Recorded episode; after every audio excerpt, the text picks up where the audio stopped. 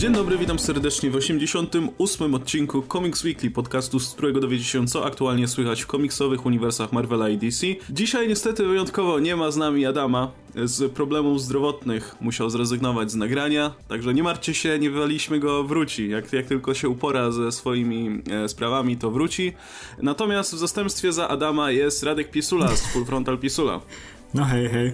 I oczywiście jest z nami też Oskar Rogowski, komiksomaniak. Hej wam. No i z racji tego, że nie ma Adama, mieliśmy jakieś tam newsy do omówienia, pojawiły się ostatnio te informacje o tym, jak, um, jak to się zmieni skład Justice League w DC i tak dalej, ale myślę, że poczekamy z tym e, na Adama, żeby tutaj mógł udzielić komentarza e, od, ze strony e, fana długoletniego, jak, jak widzi te zmiany. My natomiast proponuję, żebyśmy sobie porozmawiali o no, komiksach, bo da dawno nie mieliśmy odcinka, gdzie moglibyśmy po prostu porozmawiać o seriach konkretnych, jakie sobie czytamy, które nam się podobają i co się w nich w ogóle dzieje. No i dzisiaj sobie poświęcimy na to czas, e, ale zaczniemy od Radka, bo, bo jak robiliśmy podsumowanie roku e, tydzień temu, no to Radka z nami nie było, w związku z tym myślę, że to jest dobra okazja, żeby zapytać cię w takim razie e, o to samo, co pytałem chłopaków tydzień temu, czyli jakie komiksy ci się najbardziej podobały w zeszłym roku, jakie najlepiej wspominasz, jakie mógłbyś polecić polecić, powiedzmy, słuchaczu? O matko, teraz będę jechał całkowicie z pamięci i bez przygotowania, ale to chyba najlepiej wyjdzie. E, niż, niż, niż wiesz, zbierać, szukać, to będę wiedział te, które naprawdę najbardziej we mnie uderzyły w jakiś sposób i najmilej pamiętam. E, to pewnie będę się powtarzać z tymi waszymi, bo, bo to jednak, jednak jest ten taki, taka, taka bańka tych najlepszych komiksów, których ciężko, ciężko ominąć i, i jednak podobnie je chyba wspominamy. Więc y, strasznie dobrze wspominam Doktor Apre, którą na, o której na pewno wspominaliście. No, mhm. E, która, tak. która jest fantastycznym komiksem, jest najlepszą, najlepszą w tej chwili częścią tego nowego kanonu Gwiezdnych Wojen z Marvela bo sama Apra jest tak fantastyczną postacią, mam nadzieję, że to ona dostanie film. Mogłaby nawet przed solo dostać swój film, bo, bo, bo to jest taki solo tylko, tylko lepszy, bo jest, jest Azjatką i jest Indiana Jonesem w jednym i jest solo w jednym, więc to, to jest... To no masz, masz, masz seksowną Indiana Jonesa w wersji seksowna Azjatka, czego tak. chcieć więcej po prostu. No i ta, jej załoga jest też troszeczkę tak, inna. Tak, buja, buja się z, no tak. z zabójczym R2D2 i C-3PO i jeszcze jest, wiesz, kumpluje się i nienawidzi widzi z Vaderem, więc to jest, no to jest, wiesz, nie, nie I to ona lepiej. wisi łukiemu, a nie łuki jej. Tak, tak. O, jeszcze ma wiesz łukiego morderczego na podorędziu. I jak tego Który jak wiesz? się robi zbyt gorąco, to po prostu odlatuje. To jest tak, tak, tak, tak. Ona wie kiedy spieprzyć, wie kiedy, wiesz... Zostawia wiadomość, e, jakby co, jak ci uda przeżyć, to dalej mi wisisz. Tak, tak, to, to jest najlepsze, to jest, tak, tak się powinno żyć w galaktyce, a nie wiesz, jakieś pierdoły, wiesz, Jedi, moc i, i takie tam, nie? I dlatego ja chcę Aprę na dużym ekranie, bo ona jest fantastyczną postacią i Gillen, Gillen, Gillen, czekaj jak to się wymawia. Gillen. Gillen, Gillen prowadzi ją fantastycznie i czek, czekam na to, co będzie dalej, szczególnie, że ona ma tak naprawdę nieskończony potencjał, nie? Jak te wszystkie palpowe sta, stare komiksy, gdzie mo, mogło się dziać wszystko, u Apry się dzieje wszystko i to jest niesamowite i fajne jest też, też to, że te postacie jednak rozwijają u niej, że ten zabójczy robot, te wszystkie dwa mordercze roboty i, i, i ten morderczy czubaka one nie są, nie są tylko tym, tak jak teraz określiłem, nie? że o, patrzcie, mamy złe, złe wersje tych dobrych postaci. Nie, one się rozwijają, do czegoś to prowadzi i wygląda to fantastycznie. Apra mi się strasznie podobała i czekam dalej na co tam się będzie działo i ona chyba teraz u nas wychodzi nawet jakoś, jakoś ta, ta, ta, wyszła albo wychodzi, jakoś tak, tak. Więc jeśli... A to jest w ogóle fajne jest w tym komiksie też to, że, e, że, a, a, że dzięki, te, dzięki temu, że to jest Afra, a nie jakiś, a, a, nie wiesz, Star Wars czy coś, to Gillen sobie może robić z tą postacią co chce, nie? Może zmieniać status quo, tak, zresztą tak. ostatnio się dosyć mocno zmieniło, nie? E, I może kombinować. E, I nie ma, nie ma tego problemu, że mm. wiesz, że, no, że no nie można, wiesz, z Luke'em robić nie wiadomo co, no bo będzie musiał tak. wrócić na piąty epizod do kina, nie? E, ale też, ale też nie ma tego, jeszcze, jeszcze jedna rzecz, jeszcze nie ma tego problemu, co jest z Rebels na przykład, nie? Gdzie wiesz, że te postacie będą musiały wykitować w którymś momencie, albo zniknąć, albo coś, bo potem się dzieją jakieś rzeczy, które już doskonale znamy. No tak. No tutaj nie, tutaj się może no. dać dziać, co się chce w zasadzie. To się wiesz, może martwić o postać, bo ona może zginąć, może przeżyć, może być starą babcią, wiesz, teraz na, na, tym, na tym etapie, który jest teraz, wiesz, w ostatnim Jedi, nie? Że ona może być no. cały czas i może cały czas działać świetnie jako postać, nie? No ale też ten pomysł, że jest panią archeolog, pozwala ci wysyłać ją na jakieś odległe rubieże i odkopywać tajemnice przeszłości, które nie muszą w żaden sposób dotyczyć głównej fabuły. I tu też tak, masz tak. wolność, bo to są tajemnice, Jezu, które tylko masz, ona odkryła i nikt więcej. Masz, masz, najlepszy, najlepszy motyw z e, doktoratem w tym w komiksach, bo wiecie jak jest z tym, doktor, wiesz, doktor, doktor Doom, wszyscy są doktorem, nie? Ona, ona jest naprawdę doktorem i miała wielki problem, jak jej doktorat zabrali, tytuł doktora. Tak. I musiała go odzyskać i to jest niesamowite. Też jak go zyskała i co jej stało na drodze, tak, żeby go zyskać, to też była fajna historia. No więc. No ja bym chciał, żeby tak wyglądały te Star Wars historie w którymś momencie, żeby to tak, nie były tak. jednak e, Rogue One, Han Solo i tak dalej. Nieważne jak dobre to by były filmy, ale chodzi mi o sam koncept, nie? Tylko żeby skupiały się na postaciach, których jeszcze nie znamy. Może, mm.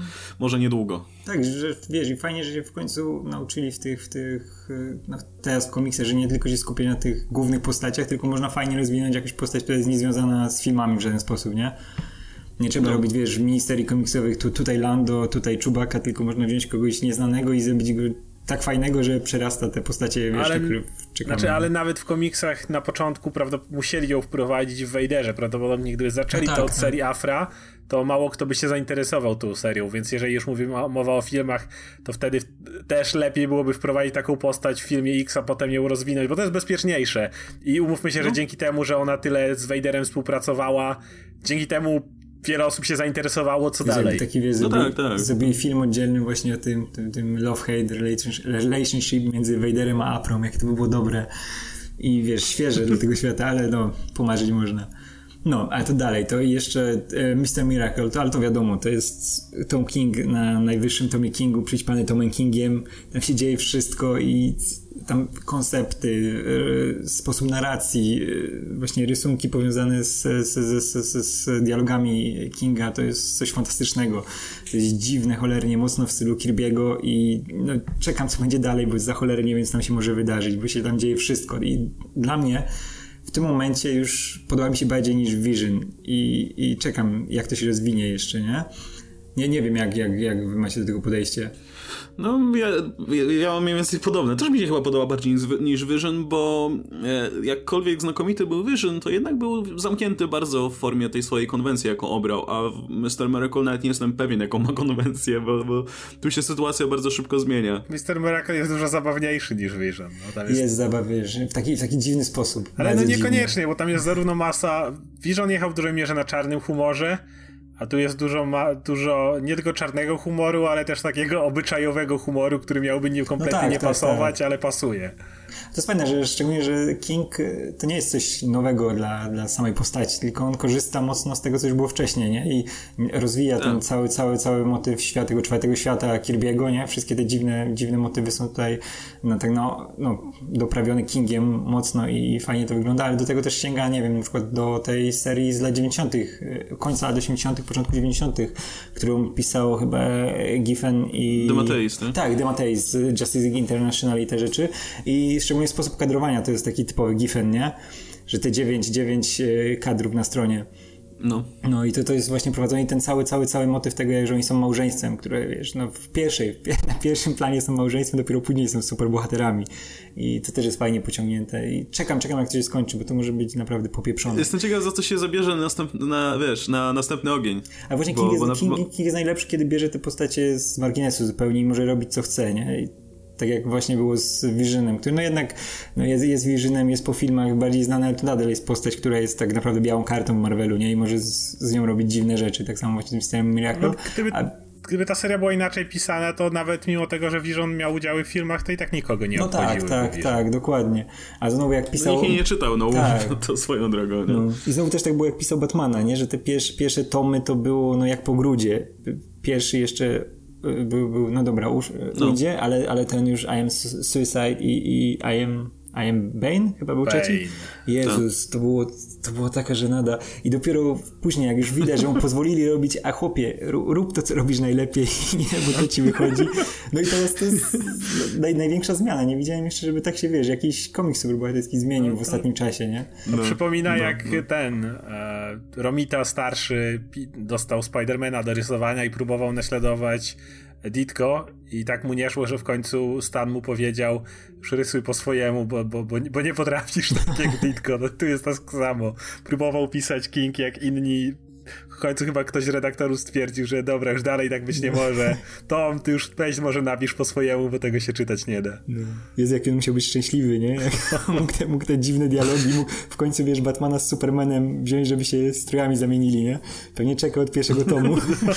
to, to, nie tylko on myślę, ja, ja, czeka, ja, ja, czekałem na to od bardzo dawna, nawet nie wiedziałem, że na to czeka. Ja też, też Musiał pisać te kurde wypociny, jak z Bane'em po ryjach się okładają i tak stwierdził, Boże, jak ja te, jak, nie wiem, czy to nie było, miałem wrażenie, że wtedy Tom King myślał I hate my life. Dostał Batmana, nie, najpopularniejszą postać do, do pisania i tak ja pierdolę i muszę no. to pisać. Ale wiesz, ale już w tym trzecim tomie, jak mówię, to właśnie I am Bane, jak to się czytało, to już to wyglądało trochę tak, jak on by wiedział, że już tego nie, nie chce pisać, to jest taka żenada, wiesz, te schematy tak. się w ten... I to jest ten moment, kiedy oni się tylko darli. I am Bane, I am Batman, I am Bane. Tam, tam, tam już nie było dialogów, dokładnie. Tak. I tylko y, przez, y, tak podam przykład, jak ktoś tego nie czytał, że przez jakieś cztery... No dobra, przez pół zeszytu jednego Bane mówi, kim nie jest na początku, wiesz, ma strona po stronie, nie jestem Riddlerem, nie jestem Pingwinem, prawie mógłby z tego, nie wiem, piosenkę rapową zrobić. Wiesz, nie jestem Jokerem, jestem Bane. I to później się, później Dromryja, bo Batman też chyba dar tam wtedy, nie? Że on jest Batmanem? To no Batman powiedział, może no. jesteś Bane, ale I am Batman i mu wpierdolił. Jezu, Pytasz, to jest, ja pierdzielę. Vani Vanilla Bane, ja pierdzielę. No i dobra, to przechodzimy dalej. Następny jest jeszcze Daredevil, e, Charlesa Soula. On jest cały czas na, na dobrym poziomie. Daredevil zresztą ma szczęście scenarzystów zawsze, no zawsze, od, od, od, od kiedy to, to się, od Marvel zapytał, Knights. Bo ja nie jestem, nie tego, ma Mayor Fisk, nie, nie jestem na bieżąco. To, to dalej jest hmm. fajne? Jest, jest fajne, jest fajne. Fajnie, fajnie jest to, jak Mad na to reaguje, bo to są takie ludzkie, ludzkie reakcje. Okay. Duże. Bo, bo tego najnowszego no. Story Arku nie czytałem. Nie, jest, jest naprawdę fajny i Sol czuje tą postać i dalej czekam na to, co się będzie tam działo, szczególnie, że on rozwija ten świat, nie, nie, nie wpada w te żadne konwencje. Też jest fajne to, jak z tym, z tym, z tym przydupasem jego, e, no jak tak, rozwija ten wątek, nie? Tak, tak. E, następny jest Thor Arona. To jest fantastyczny, to jest chyba komiks, na którym się najlepiej bawię w tej chwili, taki, taki, taki superbohaterski typowo, e, bo jednak Aaron rozwija tą mitologię od, od początku w taki niesamowity sposób. To jest wszystko wielkie, z wykopem. W końcu widać, że ten świat Tora jest, wiesz, popierdolony całkowicie, nie? I tam się dzieją rzeczy, rzeczy wszystkie. E, no, ale moim zdaniem najfajniejsze, co, co mi się teraz podoba w tej serii, coś, co w ogóle mnie, mi, mnie wcześniej, mi wcześniej trochę przeszkadzało, czy raczej może mm, uznawałem za wadę, to to, że ta Jane trochę niknęła w tym wszystkim. Ja mam takie wrażenie, że wiesz, wszystko, co się dzieje w tej serii jest super, jakby budowanie tej mitologii, te, ten cały konflikt, który był rozbudowywany, to, że tak skrupulatnie Aaron te strony rozstawiał, nie, kto jest po czyjej stronie, jak to się rozwija i tak dalej. Pojawiały się cały, cały czas jakieś nowe, dziwne wątki, ale mało było samej Jane, natomiast w tych ostatnich zeszytach wreszcie ruszył ten temat temat. I ten ostatni na przykład zeszyt jest całości praktycznie poświęcony tak. Jane i temu, co znaczy, żeby być Torem. W ogóle to nie jest komiks o Thorze, tak by the way, tylko jak już to Jane Foster głównie i o wszystkim, co się dzieje wokół Asgardu. Um, więc ta, powiedzmy, tytuł jest trochę mylący tutaj, ale, ale właśnie poruszenie tematu Jane i, e, i widać, że to zmierza w tym kierunku, w którym powinno zmierzać i, i wydaje nam się, że będzie zmierzać, e, no to wy, wypada bardzo dobrze. To jakby, mimo tego, że teraz się dzieją szalone rzeczy w Asgardzie, bo Mango robi rozpierdol, to i tak udało się Aaronowi to napisać w taki sposób, że Jay jest najważniejsza w tym i tak najbardziej, najbardziej cię rusza to, co się dzieje wokół niej, także, także chyba jeszcze bardziej mi się podoba niż jak robiłem zestawienie swoje um, komiksów. W tej serii jeszcze, e, o czym mówiliśmy w poprzednim Comics Weekly, to jest nie ta niesamowita konsekwencja. Czasami jak jeden scenarzysta zbyt długo pisze daną postać, to zaczyna się trochę gonić w kółko. Tak miał Bendy z Milesem na przykład, można też zarzucać tak slotowi to ze Spider-Manem. Miał parę przebłysków, ale masa tej historii to było bardzo powtarzanie tego samego. A tutaj a Aaron to pisze w ten sposób, że ja widzę rozwój tych postaci. Jane jest w innym miejscu niż była wcześniej. Odinson przeszedł taką drogę od Godbachera do teraz. Tyle, tyle, ile on miał w życiu gówna i przemyśleń co do tego, co ma robić, kim jest. I czujesz tą konsekwencję, że jeżeli sięgnąłeś po pierwszy tom e, po Godbachera, to do dzisiaj jakby masz tą satysfakcję, że jest spójna historia, gdzie wszystko z siebie wynika i wszystko jest ze sobą powiązane, jakby, że nie, nie czujesz tego takiego nagłe, nagle, wiesz, zwrotu w inną stronę, tylko no, bo cały czas był Aaron i on cały czas miał pomysł, jak to rozwijać i się w żadnym momencie nie cofał. No, w ogóle nawet jak masz te, te, te, te stomy, które w tej się wydawały słabsze, ten na przykład, gdzie była ta drużyna pierścienia, ze wszystkich światów zebrane i ten, ten super elf tam w różowym wdzianku i, i te dziwne rzeczy się działy, to się wydawało, wiesz, takie trochę filerowe, nie? Że chciał to, tą historię po prostu zbudować i musiał coś, coś tam wcisnąć, ale teraz jak po czasie, jak to się rozwinęła ta cała wojna, to widać, że to wszystko miało sens, nie? Że to jest jedna wielka, spójna opowieść. No to, to jest taki Władca Pierścieni, tylko z Torem. Taka ogromna historia. Strasznie mi się to podobało i też, też trochę mi szkoda było właśnie jak mówi, że, że ta Jane gdzieś zniknęła, na przykład szczególnie w tych momentach jak się na przykład Wartor pojawił, że całe, całe tam chyba z dwa numery poszły na, na tego Volstaga, nie? Ale z drugiej strony było warto, bo to też tak, było, było super. Nie, nie, było, było, było fantastyczne to, co się działo. To, szczególnie ta, ta, cała sytuacja z tymi, z tymi dzieciakami, to to było, wiesz, łamiące serce, nie? No. Ale, ale nadal chcesz to Jane oglądać, bo ona jest świetną postacią Warona i, i mam nadzieję, że teraz będzie, wiesz, tylko o niej i ta, ta jej podróż zostanie zakończona. Chociaż mam nadzieję, że nie, nie w ten ostateczny sposób, nie, bo chciałbym ją dalej oglądać w jakiś sposób jako, jako Tora, ale zobaczymy. No, no, ja bym wolał, żeby jednak tak, zginęła. Jednak... To znaczy, tak, to znaczy nie to, że jej nie lubię mm. czy mhm. coś, chociaż jestem bardziej, jest, jestem trochę obojętny wobec Jane. Jakby robi na mnie wrażenie to, w jaki sposób pisze się tę jej codzienną walkę o, o życie i czy w zasadzie e, poświęcanie swojego życia na, na, na rzecz walki o, jako Thor, ale, ale myślę, że kurczę, żeby ta, ta opowieść miała odpowiednie pierdolnięcie na koniec, to, to, to musi zginąć. I to, wiesz, to będzie miało dopiero emocjonalny wydźwięk, jeśli, jeśli ona faktycznie zginie. I myślę, że Aaron to zrobi to bardzo dobrze. Ja myślę, że jeżeli nie zabijesz Jane na końcu tej historii, to trochę ona zostanie z czegoś ograbiona. Bo to będzie te poświęcenie bez poświęcenia. A w momencie, w którym, jeżeli Jane faktycznie umrze, już jest teraz właściwie o krok od tego w najnowszej historii, e, to będzie też ten taki bardzo fajny, inspirujący moment dla Thora. Zwróć uwagę, mm. że w bardzo wielu seriach jeden bohater, ktoś staje się bohaterem, bo jest zainspirowany kimś innym, nie? E, Miles był zainspirowany Spider-Manem i tak dalej, i tak dalej.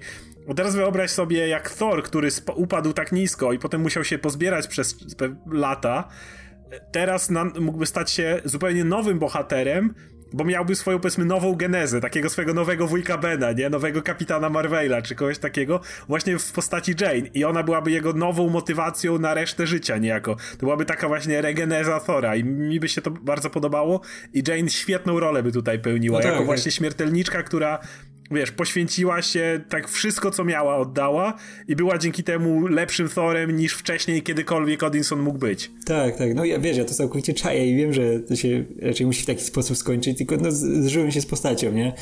że dużo mi się z nią lepiej czyta historii niż te starsze story.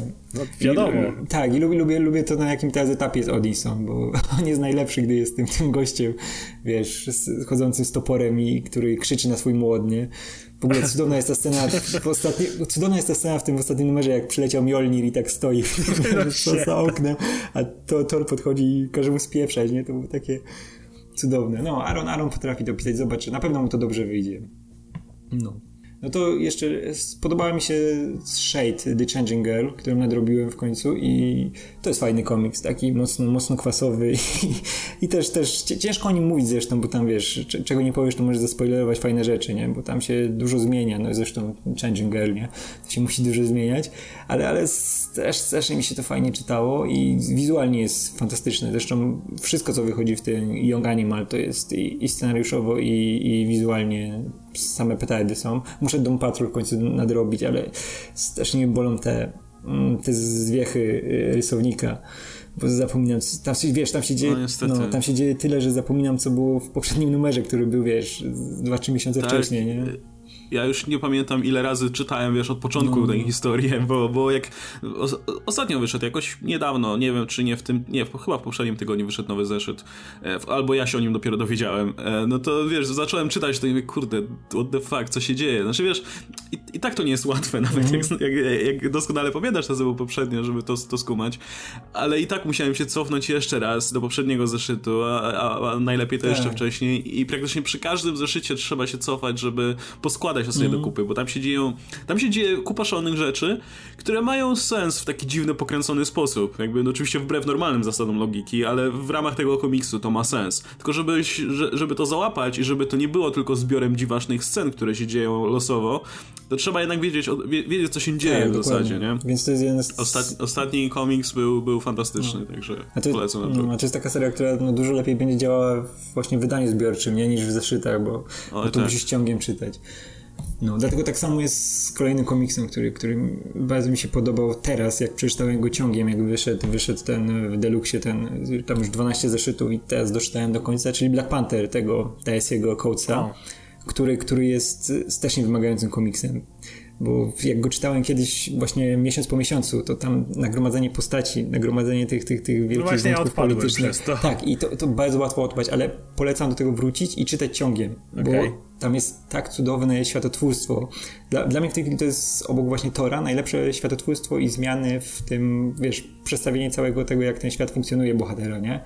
On tam właśnie ca cała ta infrastruktura Wakandy, Wakandy, wszystko co się wiesz, wszystkie te plemiona w końcu ponazywał, połączył je, poustawiał na mapie i każdy ma swoją rolę. I to jest niesamowite jak to jest zbudowane, jak jest cały ten konflikt między różnymi plemionami, które chcą wprowadzić w końcu demokrację w kraju, nie, bo, bo ileż można z tym królem się męczyć, który jest no, zagubiony, nie, a zresztą ta, ta czala po tym co się działo, wiesz, że oni wszyscy uważają, że on spieprzył w czasie tego e, przed no, jak, jak, Tak, tak, tak, jak Namor się ich tam zatopił, to Nie, Shuri, i później wiesz, chyba bardziej tak, tak, jak Black Order Thanos, Tak, tak, tak, jak Thanos się pojawił, no i że Shuri stanęła, poświęciła się nie w walce, a on niby uciekł, nie? On tam no, robił jednak swoje rzeczy, które były równie ważne. I to jest świetnie pokazane. I to jak on się skupia na postaciach, tylko jednak to jest komiks, który naprawdę wymaga całkowitego skupienia, bo jak nie czytasz tego pod rząd, to szybko zapomniasz postacie, a wiesz, tam nie ma, mało jest superbohaterskich, ale dużo się pojawia takich, wiesz, myślicieli jakichś i polityków i dziwnych postaci, więc to trzeba czytać ciągiem, ale jak się czyta ciągiem, to naprawdę jest strasznie satysfakcjonujące. I to widać, że ten, że Coates jest przede wszystkim e, pisarzem, nie? Że to jest inny styl narracji i on jeszcze nie jest przyzwyczajony do tego pisania miesięcznika, nie? On pisze po prostu wielką, wielką książkę, nie? Wielką powieść literacką, a nie, nie komiks. Ja skończyłem to na historii, kiedy Shuri powróciła mhm. i tam były faktycznie te bardzo fajne opowieści, kiedy ona miała ten kontakt z tym takim jakby tak, uosobieniem tak, tak. ducha Wakandy była, i w każdym numerze była jedna historia dotycząca jakiejś przeszłości Wakandy. Mm -hmm. to, to było naprawdę fajne e, i to jest ciekawe, bo w filmie nadchodzącym Shuri będzie e, TechWiz, taka tutaj mhm. odpowiedzialna za tą całą technologię, a Coates poszedł dokładnie w przeciwną stronę i tak. Shuri jest tym przynajmniej tam, gdzie ja skończyłem, była tym takim największym połączeniem pomiędzy Wakandą tak, tak, tak, a jej duchowością. Tak, ona, ona wiedziała wszystko, co się stało kiedykolwiek wcześniej, nie? Że ona ma całą, całą wiedzę wszystkich, wszystkich, wszystkich przodków, wszystkich z, z Wakandy. Może z tym, wiesz, cały czas ma do tego dostęp. No ona w sumie jest takim super internetem. Wiesz, no i ale jest też bardzo taka in tune z, z całą tak, ziemią. Tak, tak, tak. tak. No, ona wiesz, no się teraz zamienia tam, wiesz, w, w tą hordę tych z kruków. I, no, to już tam no, nie doszedłem. No. no nie, ona, wiesz, ma takie, w kamień się zamienia i w ogóle ma ten dostęp do tej całej, wiesz, mistycznej strony e, wakandyjskiej, więc to jest na, naprawdę fajne i szczególnie, że ja bardzo lubię Shuri już od lat, bo ona jest według mnie lepiej nawet rozwijana momentami niż, niż, niż e, T'Challa, nie? No i ale pole, polecam tego jesteś, wrócić. Jesteś z tą serią na bieżąco? Tak, tak, tak. Teraz, teraz też czytam to z Chloem jest. Bo podejrzewam, że sporo słuchaczy jest ciekawa, co w ogóle, co, co się w ogóle dzieje u Black Panthera. Jakbyś mógł tak krótko wyjaśnić, jaka jest obecna sytuacja, czy oni już wylecieli w ten kosmos, czy nie? nie, co z nie, Ja mam pytanie osobiste, czy dalej, bo jak ja czytałem, to było wyraźnie sugerowane, że Black Panther i Storm do siebie wracają. Czy dalej są parą? A nie, nie, nie, nie, to na szczęście dali na bok. To nie, nie było, nie ma miejsca na ten wątek tak naprawdę, bo tam się dzieje bardzo nie dużo. Nie na szczęście. No, no, no, no, nie, ja to, nie, nie, jak to było, tak, tak to Coates napisał, zresztą zobaczysz, że oni nie, nie potrzebują do siebie teraz wracać, bo to by było tylko naprawdę, to by było już prze, przesyt wątków różnych, bo to jest jednak waż, ważna rzecz ich ten związek, nie, jakby to jeszcze by tam dorzucili do tego sosu całego, to by było za dużo. Zresztą, wiesz, oni mu kazali to on rozbić na trzy serie w pewnym momencie, nie? Bo to, tego było tyle nagromadzenia, że te The Crew się pojawiło i Worlds of Wakanda, nie? Gdzie te dwie e, Dora Milash, te, te główne, które tam zrobiły rebelię, musieli dać do dzielnej serii. I to, to było trochę ten, e, niepotrzebne, bo mógł to, wiesz, długofalowo rozwijać i w głównej serii to by było też mniej, mniejszy chaos, bo tam ważne historie ich przedstawiają, ale wiesz, ucieka to od tej głównej serii, więc jak ktoś jej nie czyta, no to nie, nie wie, wiesz, nie ma pełnego tego spektrum, kim są te postacie no, wszystkie poboczne, które się zbierają w tej serii. Ale teraz jeszcze w kosmos nie wylecieli i nie, szyb, nie wygląda na to, żeby szybko wylecieli, bo Chloe i tam wiesz, ten Dr. Faustus, e, czyli kto tam jeszcze jest, e, Zack Stein, i... Jeszcze byli ci Fenris Twins, jak tak, ktoś tak, ogląda tak, serial o, o, Gifted, tak. to może kojarzy. Tak, tak, właśnie Fenris Twins, oni no próbują, wiesz, zagarnąć Wakandę i Black Panther się z nimi napieprza, ale jest to fajnie poprowadzone, bo tam jest taki całkiem, całkiem interesujący Wojtek, Wo, Wojtek, no, Wojtka to nieważne. Ale jeszcze zapytam, Storm pełni dalej dużą rolę w tym komiksie, tak? Mimo nie, wszystko. nie, nie ma, nie ma jej praktycznie. Bo jak czytałem, nawet sporo coś robiło. Nie, jest ten, jest ten typ z, wiesz kto ma ważną rolę? Typ z e, Wrecking Crew, ten e, czarnoskóry. Thunderball. Thunderball, tak, bo on, on ma doktorat w ogóle, jest super naukowcem. Tak, tak, I, tak, tak, tak. I w ogóle był taki cudowny wątek, że on jest smutny, wiesz, że tam wszyscy ci, ci biali są poważani i ten, a on jest taki, wiesz, super naukowcem, nikt go, nikt go nie spoznaje i wiesz, i ten, ale Black Panther powiedział, wiesz, ziom mu dał robotę i teraz jest, pracuje dla Black Panthera. Całkiem fajny wątek. No, ale, ale... No to jaki jest, jakbyśmy tak krótko mhm. opisać status Black Panthera obecnie, co, co się u niego dzieje? No to Black Panther napierdala się z tą drużyną z Woli. ale to nie, to ciężko to... Bo oni, bo oni, chcą przy, oni chcą przyjąć Wakandę, tak? Znaczy oni tam, wiesz, nie, nie mogę za dużo powiedzieć, bo to jest fajny wątek, do którego musi dojść sami. Naprawdę, bo to się wszystko, wiesz, to jest, ciągnie się od tej serii od tam dwudziestu kilku numerów ten wątek, nie? I to jest tak jakby podsumowanie tego, okay. nie? Jak coś ci powiem, to popsujesz sobie poprzednie numery, okay, więc jak nie no czytałeś, to ci nie będę mówił. Nie, jest no fa dobra, fajnie okay. rozwijany naprawdę ten, ten świat i te postacie i te wszystkie dziwne więc odrzuty z innych serii właśnie jak Zack Stein czy Dr. Faustus tutaj mają swoje miejsce i pasują. No. Okej, okay, no dobra. To zachęciłeś. No, nie, nie, naprawdę, ale tylko, tylko pod rząd to czytać, nie zeszytami, tak wiesz, i robić sobie przerwy, bo to wszystko się okay, no, no ja właśnie się odbiłem, no. czytałem te właśnie 7 zeszytów i, i miałem ten problem straszny. No, nie, nie, trzeba, trzeba czytać. Black Panther jest super. No. Jeszcze wiecie, co mi się podoba? A to już wam mówiłem kilka razy i jeszcze nie przeczytaliście Power Rangers Boom Studios. Naprawdę, Paul. No nie, nie przeczytałem. Jest... Ale ja, się, ja jeszcze cały czas nie przeczytałem tego crossover z Justice League, a się a, zabierałem ten, bardzo ten długo. Ten przeczytałem i był całkiem zabawny. Zabawny, nie? To, to, to muszę przeczytać najpierw. No dobra, ale to czemu mielibyśmy przeczytać to, to, to Power Rangers?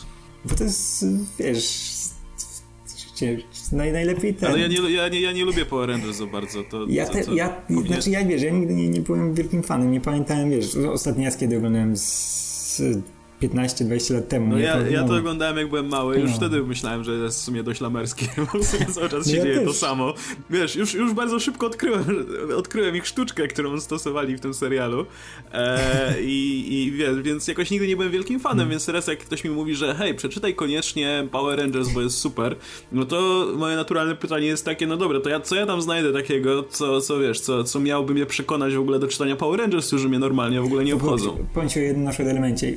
W w, tym Power Rangers serialu pewnie pamiętasz tego typa, co robił te potwory, nie? Taki w, no. w okularkach, taki niski, wiesz, pomarszczony, nie? No, no, no. Finster się nazywał, o właśnie. I on, on, tam był w tym serialu tylko po to, żeby, wiesz, wrzucić tą glinę do tego pieca, nie? I ho, ho, ho, wiesz, zrobiłem potwora, nie? A tutaj... No i Rita, żeby go tak, opierdoliła. Tak, tak, no. tak. A tutaj robią z niego takiego, wiesz, wielkiego mózgowca i takiego Hannibala Lectera. Co? Naprawdę.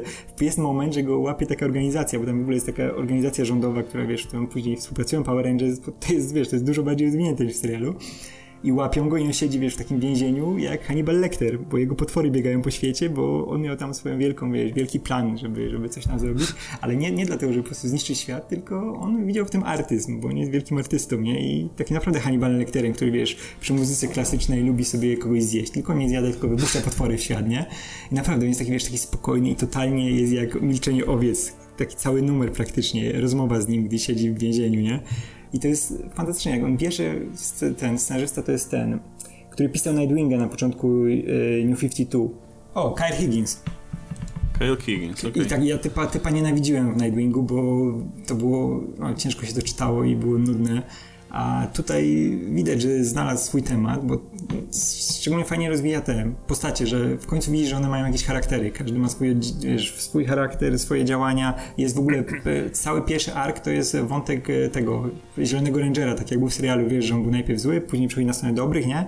Ale tu jest e, całkowicie inaczej rozpisane, że, że to ma jakąś głębię i to jego przejście na tą drugą stronę jest, wiesz, przy, przyozdobione fajnymi dialogami, fajną interakcją z innymi postaciami. Każdy ma tutaj mówię, swoje miejsce i, i, inaczej to w ogóle gra. To jest niesamowite. To, jak zacząłem to czytać, mówię, wiesz, ktoś mi tam polecił, no wiesz, przecież tam numer dwa i rzucę to w kąt pewnie, no bo nie będę czytał Power Rangers teraz, nie?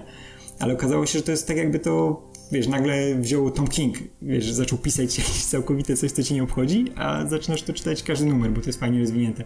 Na przykład teraz jest historia, gdzie się okazuje, że e, Zordon w latach 60. zrobił zespół Power Rangers y, na Ziemi, nie? Tak. I w tym zespole był na przykład ruski szpieg, bo też pozbierał, wiesz, z różnych krajów te postacie, nie? Był tam ruski szpieg, był... Y, to coś, to coś mi to przypomina, ale okay. Tak, był, był, był jeszcze ten, y, jakiś weteran z Wietnamu, nie? Młody i, i, w ogóle takie postacie. Wysłali na Księżyc, bo tam coś, coś się tam stało i, i musieli temu zapobiec i wszyscy zginęli prawie na miejscu, nie? Coś, mówię, coś mi przypomina, tak. ale, ale dobra. Wiem, no, no dobra, wiem, też y, było to w X-Menach, nie? Ale nie... Ale tutaj jest to inaczej poprowadzone, naprawdę. I no dobra, tutaj też jest Zordon to ukrył i wychodzi na skurwysyna. Dobra, to to jest historia z X-Men. Ale jest lepsza. Ba bardziej mi się podoba niż Bakera. Nie, jest naprawdę fajnie, fajnie poprowadzone. Nie, polecam wam. Zobaczcie sobie pierwsze dwa numery, powinno wam się spodobać. Szczególnie, że ty lubisz X-Menów. Ja nie, no, nie potrafię czytać X-Menów dzisiaj, więc, więc powinno cię zaciekawić. No, pogadamy pewnie potem jeszcze no. trochę o X-Menach, może. I przeczy, przeczytajcie tego, przeczy, ale przeczytaj to okay. ten e, Power Rangers kontra Justice League e, tego Toma Taylora, nie? No nie, nie, to no. sprawdzę, bo to, to czytałem pierwszy zeszyt i był bardzo fajny, nie wiem czemu Tak, to, to, to jest o tyle dobre, że po prostu wzięli dwóch gości, którzy robią w kółko to samo z każdego świata, czyli Lord Z, który tylko tak. E, powiększ, lubi powiększać potwory i Brainiac, który tylko chciałby wszystko do butelek pakować. I, i, i Kurde, to nie, pasu, to, to, nie, to nie zażera za bardzo. Mają przeciwne, wiesz, przeciwne plany wokół. E, spokojnie. ja, jaki sposób Jeden chce powiększać, drugi zmniejszać. To nie ma sensu. No, well. No. w jaki sposób się dogadują? No. Ale jest spoko, jest na przykład, jedną scenę ci go powiem, jest scena, wiesz, jak oni zawsze rzucają Lord Z tam, czy coś, tą bombę powiększającą, nie? Że, no. że powiększy potwora. Tutaj rzuca, a Flash mu ją od razu łapie w powietrzu i chuj, nie ma, nie, nie ma zabawy. Nie? Takie łatwe. No i to jest sekunda, nie? Mi się, mi się tam bardzo to, co Superman robi, podoba. W ogóle Superman jest tam fajnie napisany. To, to, bo to jest taki klasyczny Superman, taki, taki... On ma tam jeden moment, y, to nie, to nie jest jakiś finał, więc, więc to nie jest jakiś wielki spoiler, y, jest moment, w którym Superman robi swoją akcję, która jest tak mega cool, że powinni dokładnie tak użyć tego w filmie, dokładnie tak jak tam. Superman mówi swój plan i, e, znaczy ich wspólny plan i mówi, że e, we'll, we'll, need a distraction. E, e, i, I oni, no dobra, robią, robią, robią, wszystkich rozstawił, a na końcu, że Superman, a co ty będziesz robił? E, I, i, I, jest taka, e, nie, czy tam, co Superman będzie robił, ktoś, bo już nie ma go. Jest pokazane, jak on w kosmosie po prostu sam bierze na klatę ten statek Brainiaka i ktoś mówi, well, he's a distraction. I to jest taki, wiesz, taki, taki, taki, taki epic moment Supermana, że on sam bierze, na klatę, wyróbcie swoje, ja tutaj tyle, co trzeba, to wam czasu dam. I to, to, to, to coś takiego powinno da, no być w filmie to jest takie full Taylorowe, tak co, co zrobił przy Injustice, że on sobie, wiesz, tam może robić co chce, to co mu się zawsze marzyło i na przykład jest scena, gdzie ten e, różowa wojowniczka w tym swoim różowym pterodaktylu spieprza w dziobie z e, Batmobilem, o ile dobrze pamiętam. Tak, nie? tak, tak, tak. Hmm. No i oczywiście cały czas śmieje się z Batmana. Przez ca cały, jeżeli lubicie Batmana, to możecie aż tak, bo to w tym, w tym komiksie non-stop się śmieją z Batmana, tak non-stop. No to taki komiks, nie? Znaczy to jest właśnie fajna rzecz w tych crossoverach, że można, można się mm, pobawić trochę tymi postaciami. Ja bym chciał, żeby Marvel więcej robi takich crossoverów, bo bohaterowie DC się non-stop pojawiają w jakichś, nie? No dopiero co były te crossovery z postaciami z Looney Tunes na przykład, był ten crossover z Power Rangers, o którym mówiliśmy, teraz będzie crossover z Doom Patrolem, który też bankowo nie będzie na serio. Nie, on się, on się I... nazywa Milk Wars. Milk Wars. No Milkward się nazywa, tak. To czy to nie będzie z Justice, tylko Justice League of America, więc będzie ta, ta drużyna z Lobo i tak dalej. Ale i tak e, będzie jakiś tam crossover i to, to, będzie taki crossover, że to będzie crossover ze strony Doom Patrol, to znaczy będzie i, na, na, ich zasadach, jak myślę. No nie no, jest, jest e, Wonder Woman Shade, a Wonder Woman nie ma w tej drużynie, więc jadą z tym dalej. Tak, okej. Okay. Znaczy w sensie masz crossover z pojedynczymi postaciami, mm -hmm i masz ten crossover z Justice League, która nie jest tak, tą tak, Justice tak, League, okay. tylko tą z Justice League America. Jezu, a, pa, a pamiętacie 10 lat temu, jak Marvel zrobił ten crossover z Transformerami, gdzie chyba Tony Stark wszy, Lezu, wszystkim zrobił y, Transformery, mechy wielkie? Nie, nie, pamiętacie tego? Jakie to, było, nie, nie jakie to było głupie. Wolverine miał takiego wielkiego mecha z wielkimi pazurami i Kapitan Ameryka miał wielkiego mecha z wielką tarczą i ja mówię, Jezu, wiesz, jakby im to zostawili, to by wygrali z każdym. Wiesz, powinno być ten, ja to widzę u, u, na przykład u Ala Ewinga, gdzie wchodzą do jakiegoś, wiesz, takiego, wiesz, wielkiego podziemnego kompleksu, a tam leżą po prostu sobie te mechy nieużywane, nikt ich nie potrzebuje już, nie? Kupa to mil, mil, w sumie. Wiesz, miliony wydane na to, nie? Wszystko można było, wiesz, małe państwo uratować w Afryce, nie? One tam leżą skitrane, niepotrzebne. Nie, no to wiesz, to w, w, filmach w MCU masz cały czas motyw, że zostały jakieś tam śmieci po tej pierwszej bitwie jeszcze w Nowym Jorku. Jakby do dzisiaj ciągną ten, ten motyw, nie? Ostatnio w Spider-Manie było, było to, to w Homecoming e, omawiane. To, to pomyślę sobie, jak musi wyglądać w ogóle Ziemia w, w komiksach, gdzie tam, kurde, tego śmiecia, tych wszystkich technologii i tak dalej się musi walać cały, cały to w ogóle, ile, ile, nie? Ten świat już powinien być turbo zaawansowany w ogóle tych. Ile tych plecaków Spidermana z kostiumem, który on gdzieś zostawia, wiesz, przy... Co tydzień ktoś znajduje pewnie przyczepiony pajęczynami gdzieś tam do ściany. No sporo, sporo było komiksów o tych właśnie, że ktoś coś gdzieś znalazł, że tak, że, że właśnie ktoś ma taką technologię. Przecież ilość e, osób, które zrobiło coś na bazie Ultrona, bo znalazło gdzieś jakiś kawałek Ultrona, to... No. Ja bym totalnie napisał komiks, jak Spider-Man później musi odkupywać na eBayu swoje kostiumy, wiesz? tak. No, ale wracając jeszcze do tego wątku, to właśnie y, postacie DC mają cały czas te crossovery. No, non-stop się tym bawią. Czy to z postaciami z jakichś innych marek, czy z y, jakimiś innymi wydawnictwami i tak dalej. W Marvelu tego nie robią za bardzo, nie? Jak już, no to są crossovery między postaciami Marvela, które zwykle też są dość konwencjonalne. Tam nie raczej się nie silą na jakieś naprawdę zabawne, dziwne, oryginalne pomysły. Y, chciałem zobaczyć tego więcej, bym czytał takie rzeczy. Ja lubię właśnie tego typu odskocznie. I też myślę, że więcej. A to już mówiliśmy o tym jakiś czas temu, ale dalej, dalej tęsknię, dalej nic się w tym kierunku nie zmieniło, że więcej też takich e, alternatywnych rzeczy bym oglądał. No zobaczymy, jak ten powrót Konana wyjdzie. No właśnie, ciekawe. A to może jak, jak Radek skończy mówić e, o tych pozycjach, e, to, to wrócimy do tego wątku Konana i pogadamy chwilę o okay. tym Konanie, bo, bo to była ciekawa kwestia, o której nie, nie mieliśmy okazji pogadać jeszcze. No dobra, Radek, to jeszcze... Co, jeszcze to e, możemy przejść sobie do Konana, bo już się... Musisz jeszcze podać hmm? chociaż jeden tytuł, który, którego my nie czytaliśmy, żeby tutaj... Polecałeś, pamiętam, że polecałeś jakieś tytuły z... To było z Image chyba, coś? Mm. Ale czekaj, co, co było, co mógłbym polecać? Co, coś, Joyride, nie coś takiego? O, tak, tak, to, to się Joyride nazywało. O, jo, jo, I w końcu tego nie przeczytałem. Joyride, ale jo, Joyride to jest z tego, z Booms też Studios, nie? Aha, tak, z Boom tak, też, tak. okej. Okay. I to jest ten... E, taka, wiesz, trochę w stylu Endera, kosmiczna przygoda kolorowa i no, to jest ten komiks, którego wiesz, który, jak, jak zaczynasz za dużo mówić, to za dużo spoilerujesz i tracisz, wiesz, większość fanów, nie? Ja no, nie lubię mówić o tych komiksach, które mi się też nie podobały. No, ale to musisz w jednym zdaniu powiedzieć, o co chodzi w tym komiksie ogólnie, no w sensie o, o, czym to jest. No to jest, e, jest, jest stacja, kosmiczna, która przyjmuje tylko, tylko specjalnych ludzi. No nie mogę powiedzieć, bo no to jest trochę jak Grindera, że masz młodych ludzi, którzy, wiesz, chcą zmienić świat i na, na ziemi panuje, wiesz, dziwny, dziwny, dziwny ustrój, gdzie no, każdy tam jest wciskany w jakieś, w jakieś te, jak to się nazywa, no, w jakieś role, nie? I wiesz, chcą się z tego wyrwać i ruszają w kosmos gdzieś przez przypadek, e, jak próbują uciec, łączą się w grupę takich nieprzystosowanych, wiesz, nieprzystosowaną do siebie grupę, no i zaczynają spijać ten świat, wychodzić poza te swoje role i, i dużo się dzieje i nie mogę mówić. Przeczytajcie Joyride wszyscy, bo nie lubię, jak ktoś nie czyta komiksów, które polecam. kiedy, kiedy ja ci mówiłem, żebyś Joyride już przeczytał? Nie wiem, dawno, no. ale, ale, ale ty wiesz, to był gorący okres przed topkami, więc ja czytałem masę, masę rzeczy i zwyczajnie nie starczyło czasu. To jest taki fajny, wiesz, w stylu tych e, takich e, kosmicznych, nie wiem, historii z lat 80., że dzieciaki nagle, wiesz, wlatują w kosmos, jest neonowo, kolorowo i są fajnie napisane te młode postacie. Lubię, jak ktoś potrafi, wiesz, młode postacie napisać, ale tak fajnie, a nie, że to widać, że to stary dziad pisze, wiesz, w młodych ludzi, nie? No, tak na przykład... No nie, to spoko, no. to, to, to mnie zachęca, bo ja też to, to, ja, ja lubię czytać ogólnie. Tak, to, to, to się strasznie spodoba, bo to jest trochę w stylu, może nie tak szalone, ale trochę w stylu Young Avengers e, Gillena i McKelvey'ego, nie? Gdzie te postacie naprawdę mhm. były, wiesz, wszystkie rozwinięte, było widać, że one są, wiesz, grupą może nie przystosowaną, ale mają świetne interakcje między sobą, nie? I tam też to idealnie, idealnie gra. Naprawdę polecam każdemu, bo to jest świetnie rysowany komiks i świetnie się go czyta. I też zamknięty, więc można spokojnie, wiesz, nie, nie, nie ciągnie się, wiesz, do usrania. No. Okay. I też i świat, świat, świat, świat, jest świetnie budowany, że tam są, wiesz, wiesz, te wszystkie dziwne rasy i to jest taki Valerian zrobiony porządnie, o. O, to jest. Valerian zrobiony porządnie, okej. Okay. E, tak, no dobra. Tak. Wiesz, To pomówmy sobie w takim razie o tym Konanie. To była ta dosyć, myślę, spora informacja, która w międzyczasie, jak my mieliśmy przerwę, się pojawiła i nie mieliśmy o niej okazji pomówić, bo poprzedni odcinek podcastu był o czym innym.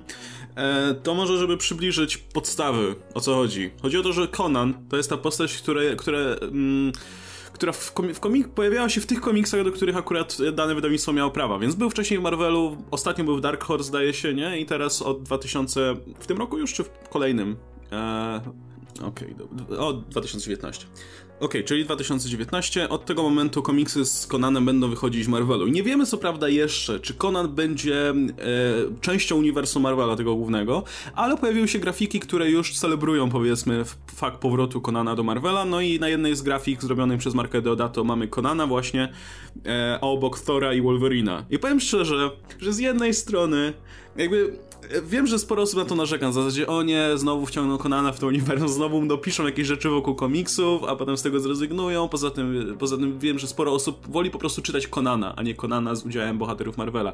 Ale z drugiej strony, jak sobie wyobraziłem przygodę, jaką mógł mieć Conan z Thorem i Herkulesem na przykład, taki wiesz, taki, e, taką wyprawę tych trzech ziomów, która by się skończyła pewnie, wiecie, piciem e, miodu pitnego w jakiejś karczmie, no to mówię, kurczę, a, a jeszcze wyobraźcie sobie, gdyby to pisał Jason Aaron i z rysunkami, nie wiem, Esada Ribicia na przykład, przecież to jest, kurczę, magia. Um, także mam trochę mieszane uczucia ogólnie, też nie wiem, czy nie wolałem klasycznego komiksu z Conanem, ale kto wie, czy taki się też nie pojawi.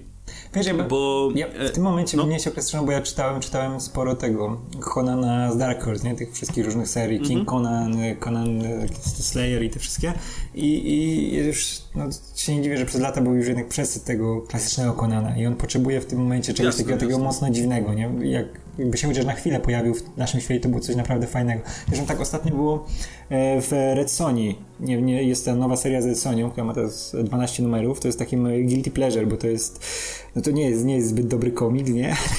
bo tam jest też dużo tego patowania, wiesz, ten Red Sonią i, i, no ta fabuła jest taka mega, mega prostacka i właśnie, ale tam jest to, że cały czas były te przygody Red Sony w jej świecie, nie?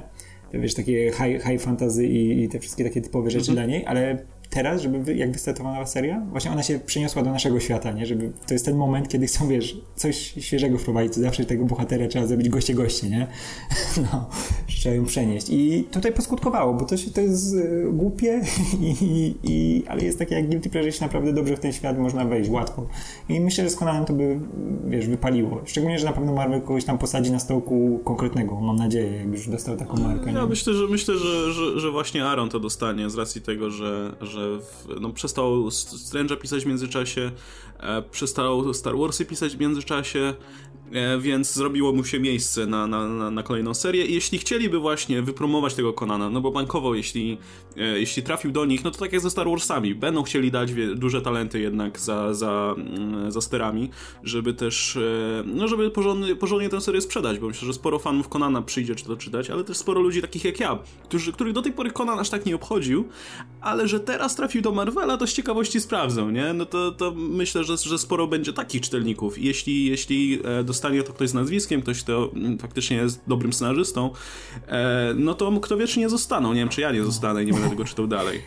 Ale jest, ja myślę, że oni go, ja myślę, że oni go osadzą tak, jak go osadzali wcześniej, nie? Po mm. prostu w w, ty, w tej, no, że to zawsze była część uniwersum Marvela i tak dalej i, i, i tak będzie chyba tak. najłatwiej. Albo go mogą wrzucić, a ten, ten Whale World jeszcze istnieje? Ten, ten Istnieje, ale raczej tego nie użyją, bo, nie bo oni już używali Conana. Jest taka postać... Tam jest, tam jest Arkon przecież. Jest taka postać wśród mutantów, która do dziś jest, nawet w tym biednym ostatnim e, stary arku z Cablem była Celine. Celine e, była, jest ustalone kanonicznie, że pochodzi z Hyborii. Y, a Hyboria jest y, datowana jako przed, prawda, przed cywilizacją jakąkolwiek ludzką była Hyboria w świecie Marvela. I tak było już kiedyś. Stamtąd właśnie jest Selin, która jest taka cholernie starożytna. Później Marvel stracił prawa do Konana i Selin została, ale jest. Przestano mówić skąd ona jest, tylko no jest starożytna, no, no, no stara jest, no tyle. E, ale, ale przestano mówić skąd dokładnie jest, to teraz natychmiast po prostu wrócą do tego. Już mają ustawione kanonicznie, e, że Konan jest częścią ich uniwersum, więc najłatwiejszy sposób to będzie po prostu wrócić do tego. A wiesz, podróży w czasie w żadnym wypadku nie brakuje i jestem przekonany, że zaczną od tego, że będzie będzie. Zresztą jest ta okładka, która. Znaczy ta okładka, bardziej grafika promująca powrót Kodana do Marvela i za jego plecami stoi Wolverine, ten klasyczny i e, Thor. I jeszcze to narysował Mike Deodato Jr.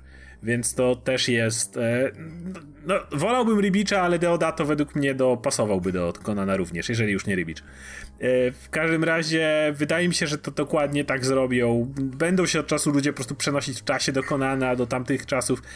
Konan będzie miał raczej swoją własną serię, raczej będzie miał swoje własne przygody. Po prostu zaczną, jestem przekonany, że, że pierwsze historie to będzie duży crossover z Marvelem, dlatego, że no okej, okay, jest masa ludzi, która pewnie lubi Konana, lubi komiks z Konanem, lubi Konana czytać tak jak jest, ale przykro mi, to na pewno nie jest grupa, która byłaby minimalnie porównywalna do grupy, która sprawdziłaby Konana, gdyby nagle pojawił się z Torem i Wolverinem u boku.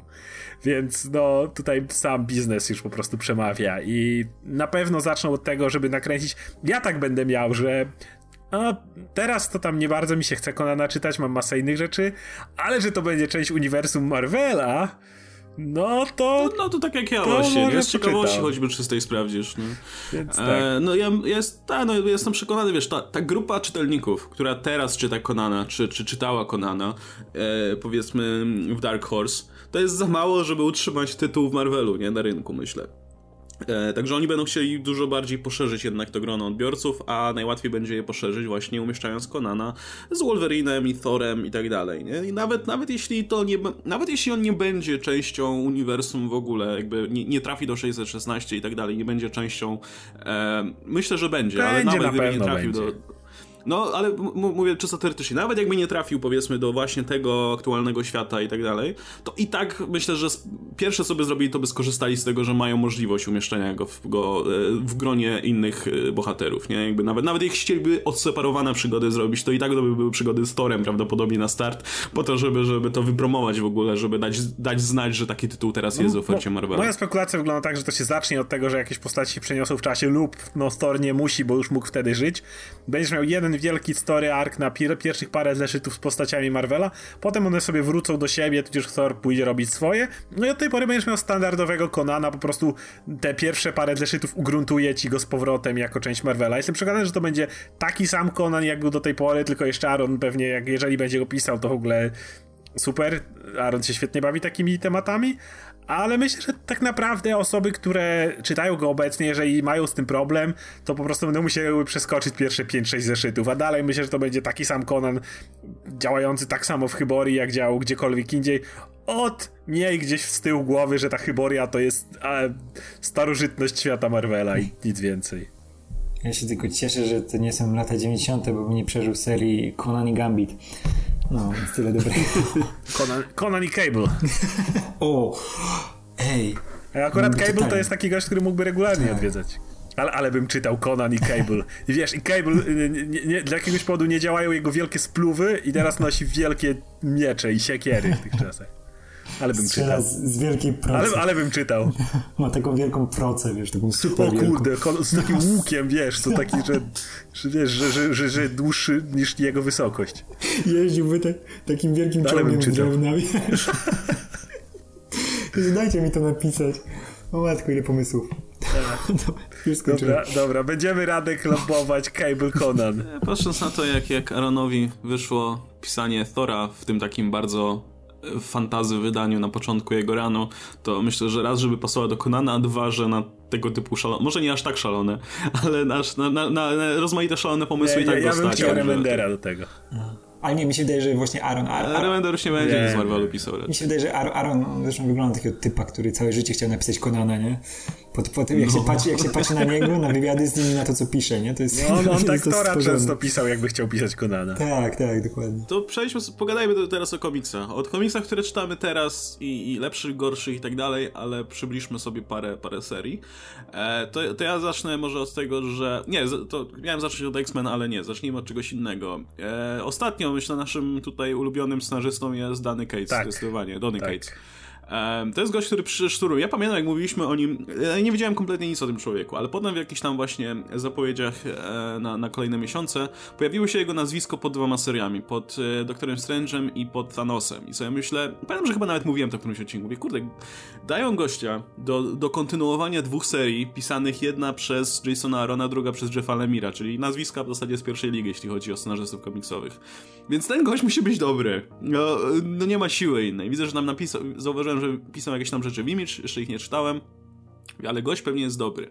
No i w końcu przyszło mu pisać faktycznie tę serię. E, I e, jeśli chodzi o Thanosa, ja go nie czytałem, ale, ale wy go czytaliście, więc e, a, a, przynajmniej Oscar, to, to, to zaraz o tym też pomówimy.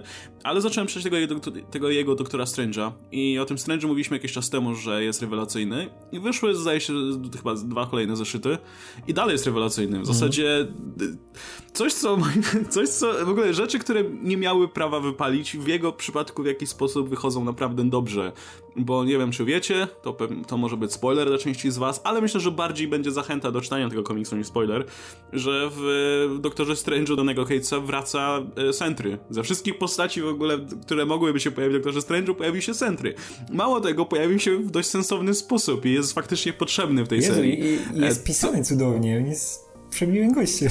Tak świetnie używany tutaj. I to jest, to jest y, też tak, jedna rzecz jest taka, że ogólnie Centrego się trochę ciężko pisze, tak jak się ciężko pisze każdy powerhouse w komiksach, nie? No jakby zawsze trzeba jakoś go ograniczać, zawsze w jakiś sposób trzeba e, kombinować, żeby nie było tak, że się pojawia i załatwia wszystko, a z Centry tak często było mimo wszystko. No, Benny w pewnym momencie zaczął jest... go tak pisać, że o, Centry skończył terapię, koniec, koniec problemu.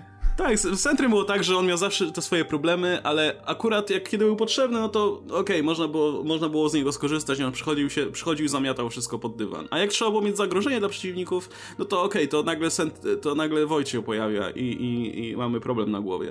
To było, to było, to, było, to, to, to, to było sensowne tylko wtedy, jak e, było Dark Rain i był Osborn, którego trzymał jako tego, wiesz, e, gościa, którego zawsze wyciągał z kieszeni, jak trzeba było kogoś nastraszyć, nie?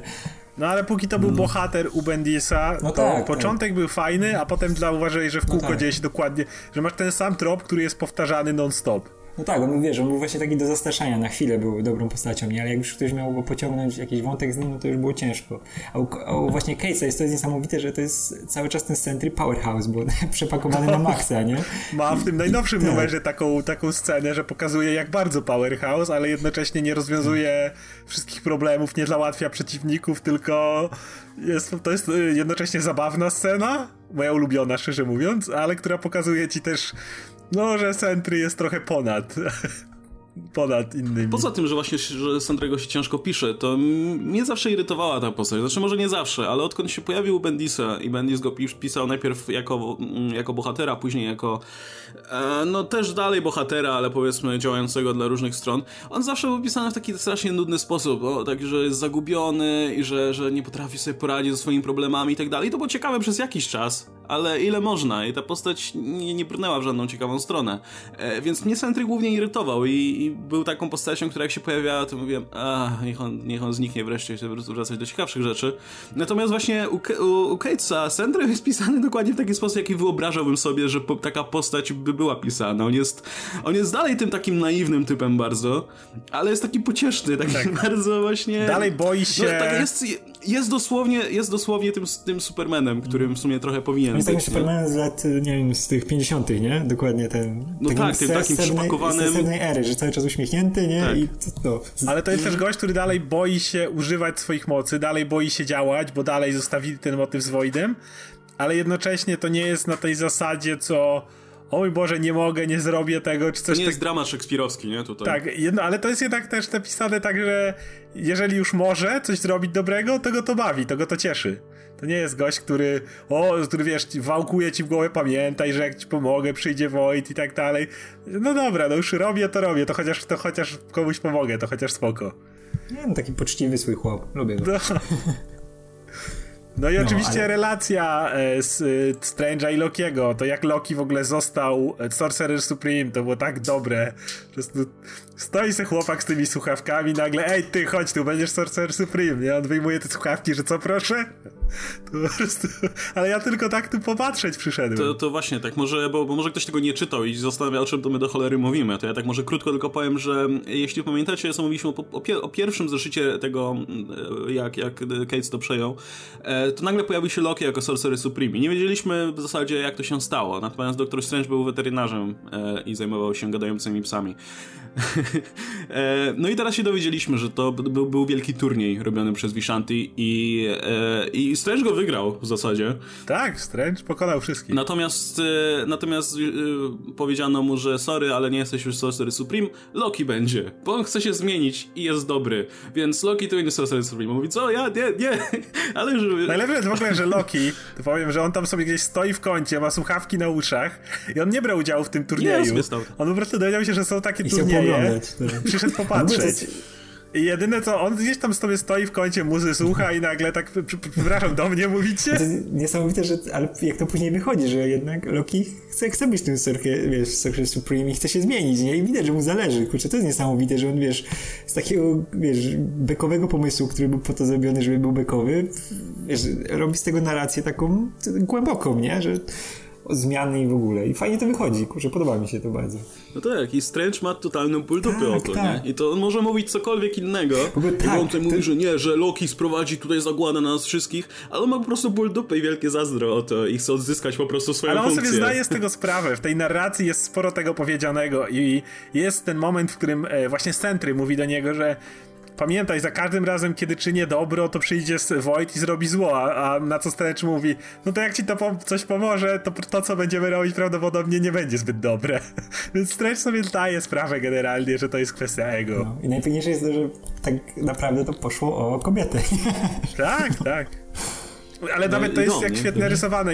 Jak Strange już dostaje moc, nie, nie powiem jak, żeby chociaż trochę nie zostawić informacji. Mhm. Jak Strange dostaje powiedzmy moc, żeby w jakikolwiek sposób zmierzyć się z Lokim, to co przychodzi? E, I rzuca kamieniami w okna. E, takie, le, stoi sobie, e, Loki sobie wisi w tym swoim, w ogóle Loki poszywał szatę Strange'a, żeby być cool bo, bo to jest szata Sorcerer Supreme i ona jest, widać, że ona jest taka poszywana po chamsku i siedzi, widzi sobie w tym swoim sanctum sanctorum i nagle po prostu kamień mu szybę wybija i stoi Strange z kijem, jak taki kibol na ulicy. Ej, ty! Ty wyłaź, chodź tu na solo. Ale jeszcze lepsze, masz ten, masz gościa, który jeden jest, wiesz, tym magiem, e, magiem naczelnym świata Marvela, drugiego masz, który ma tam zyskał moc, wiesz, super boską, którą, wiesz, mógł, nigdy, nigdy na nie pomyślał, żeby to zrobić, ale tą kobietę zabrał, domu zabrał, to poszedł i wziął największą moc, jaką mógł w tym momencie zdobyć i oni jak dzieci biją się na ulicy przed domem.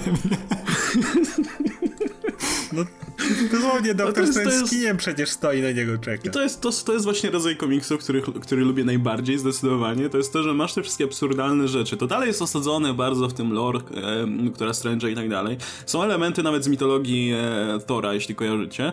E, natomiast e, i tak wszystko się rozbija po prostu o charaktery, o, o cechy charakteru, które można utożsamić, które, których można odnaleźć samego siebie też. To wszystko jest tak naprawdę, gdyby to obejrzeć z tej komisowej otoczki, jest bardzo prosta i, i łatwa do utożsamiania się historia. Także to jest super, super napisane. I to jest to, to coś, co Case robił w swoich między innymi niezależnych seriach, gdzie też są różne dziwne rzeczy, ale wszystko i tak się rozbija o taką typową życiówkę. I to jest, to jest, to jest super. Bardzo mi się podoba takie podejście. Jeszcze dodam, i to też będzie tytułoczyło się kolejnego numeru, yy, kolejnej serii Cage'a, czyli właśnie Thanosa, jeżeli ktoś ma problem z nieutrzymywaniem kanonu i tak dalej, to Cage jest też gościem, który bardzo odrabia pracę domową. E, I w tych dialogach nawet e, są odniesienia do poprzednich komiksów. Widzisz, że to jest e, że, że on naprawdę wie, na czym te postacie stoją, więc jeżeli ktoś też lubi motywy wyciągane z przeszłości, jak Sentry, ale nie chodzi tylko, że po prostu ściągnął Sentrego, jakby motyw wokół Sentrego również jest yy, budowany na tym, co było wcześniej. Oczywiście Kate robi po swojemu, rozwija to, zmienia, dodaje różne swoje rzeczy, ale widać, że pracę domową chłopak odrobił. Tak, ale też nie boi się wprowadzać tak, jakby zmian, nie boi się wprowadzać e, swoich pomysłów. A o to chodzi przecież, o to tak, chodzi w komiksach ale on robi na barkach które są kontynuowane. Tego, wcześniej, tak. to jest. Tak, tak, jakby z szacunkiem dla, dla materiału, ale chodzi o to, że, że to jest też jakby esencja komiksu. Powód, dla którego te wszystkie komiksy się ciągną od iluś tam dziesiątek lat, jest głównie taki, że cały czas ktoś przychodzi, kto ma nowe pomysły i dzięki temu praktycznie cały czas jest w stanie wprowadzać coś, dzięki czemu jest sens to dalej czytać. No i to, jest, I to, to, to, to, to, to świetnie wprowadza ten, ten, ten to, że nie wiesz, co się stanie w następnym numerze za cholerę, nie? I tak jak, tak jak tu się spodziewasz, jakiegoś schematu, że to wszystko wróci do statusu quo, a tutaj, wiesz, czujesz, że cholera, nie, nie masz zielonego pojęcia, co, co wyskoczy w następnym numerze, bo zresztą tego cliffhangery, ten z ostatniego numeru Doktora Strange'a, nie? On jest całkowicie popieprzony, nie? Jak, wiesz, patrząc na to, co zrobił no. Doktor Strange, nie? Mówisz, jak oni to rozwiążą? Przecież to jest popierdolone, nie? Ale to jest też siła postaci, bo Doctor Strange nigdy nie miał swoich serii, poza tymi oczywiście pierwszymi od Ditko, potem miał jakieś tam parę miniserii, ale nigdy nie był postacią, która tak naprawdę miała swoje długie ongoingi i dzięki temu cokolwiek zrobisz u niego to jest właściwie nowe. Tak, no to wiesz, tak naprawdę Aaron i Kate zrobili więcej tego worldbuildingu niż, e, worldbuildingu niż inni scenarzyści przez lata, nie? No, to Ditko tak, naprawdę Strange to był ten gość, do którego się przychodziło, jak miało się problem z, no tak. nie wiem, bo no, cię no, Ditko Younger... magiczny gość no, atakował. Wiesz, a poza tym nie robił nic Strange. Tak, I w tym momencie pisząc jego serię, co nie wymyślisz, to będzie nowe i mało tego masz wolną rękę. Bo to nie jest tak, że spieprzysz jakiś wizerunek Strange'a, bo on go nie ma jako takiego. No tak wiesz, w swojej serii nie miał przez lata, bo na przykład jak wiesz, się spojrzy na te najbardziej znane wersje, czyli właśnie Ditko, Englehart, nie? To tam zawsze było to, o, Doctor Strange na LSD, wiesz, lata po dziwnych światach, nie? Tak. I to było wszystko, tak naprawdę. No wiesz, to było, to było świetne, bo to było, wiesz, pomysłowe, ale to dalej nie był world building tego świata Doktora Strange'a, tego, tego tylko jego, nie? Tak, w sensie, nie, nie, ale co, co, co gorsza, nigdy nie wiedziałeś, co Doktor Strange robi na co dzień, nie? Jakby, jak wygląda jego normalny dzień, a to, co, to, co Aaron pokazał w swoim komiksie, co było najbardziej fascynujące w zasadzie w tym wszystkim, to jak, wiesz, wstaje rano i co robi. E, tego nigdy nie było, bo zawsze bohaterowie przychodzili do Doktora tak, Strange'a i on prostu sobie medytował, że... unosząc się w powietrzu. Chciałem, chciałem powiedzieć, że jedyny, jak wygląda dzień Doktora Strange'a wcześniej, no to było tylko, że siedzi w tym domu i co chwila ktoś do niego przychodzi, nie? Tak. Super bohater. Tak, ale że wiesz, siedzi, medytuje, wiesz, unosząc się w powietrzu przy jakichś świecach. Jakieś księgi i, i łąk jest gdzieś w pobliżu i, i, i, tak, i mniej więcej tak widziałeś Doktora Strange'a, natomiast tutaj widzisz, co on faktycznie robi i co należy w ogóle do obowiązków Sorcerera Supreme, nie? I, i maga w ogóle w tym świecie. I, wiesz, te wszystkie szczegóły, to, że on na przykład nie mógł się odżywiać normalnie i tak dalej, to wszystko tak, tak zbudowało tę postać, jak, jak I nikt końcu, nie miał okazji zrobić. Bar, bar bez drzwi. I tak, to tak, też tak. był cały pomysł, że jest to zebranie magik, magów, gdzie oni przychodzą i się tak naprawdę przechwalają, kto tam co zrobił. Na, tak, bar bez drzwi, e, koszt magii, to jest najważniejsze. E, cały ten motyw z tym... No. Wcześniej, wiesz, nie chciał pisać i w ogóle nie chciał Marvel dopuścić serii, to zresztą było, to oni to mówili oficjalnie, że no, sami nie wiedzieli, jak działa magia doktora Strange'a, że on może tak naprawdę wszystko robić, ale tak jak zresztą jak to było przy momencie, w tym momencie, jak Bendis go dodał do Avengers, nie? Że nie chcieli go najpierw dodać z Marvela, bo on jest za potężny. Doktor Strange nie pasuje do tej drużyny, wiesz, e, ulicznej, nie? I właśnie Bendis go sprowadził do tego poziomu, że on jest gościem, który potrafi zrobić wszystko, ale kiedy trzeba coś zrobić, to nie robi nic. No ale, ale też co zrobił Bendis, żeby go dodać? No jak to co? Pierwsza rzecz, jaką po paru, jak Doctor Strange dołączył do Avengers tak na, na dobre, bo on najpierw dał kryjówkę u siebie, i raz, dwa, co zrobił? No jak to co? Zabrał mu Sorcerer Supreme. No tak, tak, tak, ale... Przecież ra, raz, dwa i, i jakby doktor Strange pisany jako gość, który musi przyzywać jakieś duszki piwne, żeby coś tam robiły, tak, bo on tak. ledwo przy, przodu, jeśli chodziło o magię. No. Doktor, jeżeli nie dodasz kosztu magii, to właśnie problem jest taki, że każdy może napisać wszystko i jest to do uwierzenia. No tak, właśnie, że jest i... nieograniczony, dlatego była Tak, jest w ogóle nieograniczony. Ale swojego czasu była przypominana scena z samolotem, gdzie oni tam spadali, byli w samolocie i doktor Strange tutaj mówi, że on nic nie może zrobić, nie? I to było takie wielkie, wiesz, na forach swego czasu było, że czemu, czemu doktor Strange że on może wszystko zrobić? No, no, nie może wszystkiego, nie? Ale, ale nie było żadnych zasad i dopiero Aaron wprowadził to, że ta magia, wiesz, ma jakiś koszt i nie może zrobić wszystkiego, nie?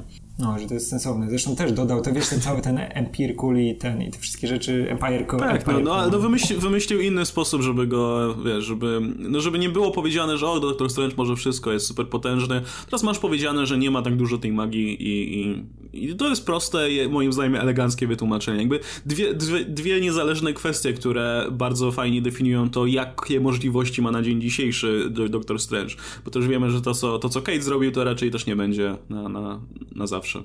No, okej, okay, dobra, to słuchajcie, tak już powinniśmy o doktorze Strange, doktorze Strange'u, to powiedzcie jak ten Thanos w takim razie. Ty Radek go czytałeś? Czytałem, to jest moja ulubiona seria Marvela. To ja mam, ja mam w takim razie dwa pytania do was. E, po pierwsze, bo ja nie czytałem, nie dokończyłem cały czas tej serii Lemira Thanosa. E, czy trzeba czy warto, biorąc się za Catesa? Czy można sobie zostawić to na później? Nie trzeba, za, warto. Za tę nową serię? Nie trzeba, to, to, okay. to jest dobra odpowiedź. Ale nie, według mnie też trzeba, bo to jednak ten, ten Thanos się rozwijał przez te numery i to jest, wiesz... No... Ale w sensie, czy, ta ser... czy to, co teraz pisze Cates, w jakiś sposób wynika, czy to jest w ogóle kompletnie Nie, to jest kompletnie nowa historia Thanosa, która nie jest praktycznie w żaden sposób powiązana z tym, co pisał Lemir, poza jednym Aha, drobnym okay. detalem, Mianowicie e, Thanos, ale to już wynikało trochę, już, już było pokazane w Ultimates i Winga, ale kto to czytał. Chodzi o to, że Thanos na tym etapie życia mm, ma gdzieś śmierć. Tak, bo, to jest a, no ten tak, etap życia, w którym naj, to tak, śmierć to, go wkurwiła. Najłatwiej to wytłumaczyć, że ta nowa historia to jest e, Future Imperfect, tylko z Thanosem.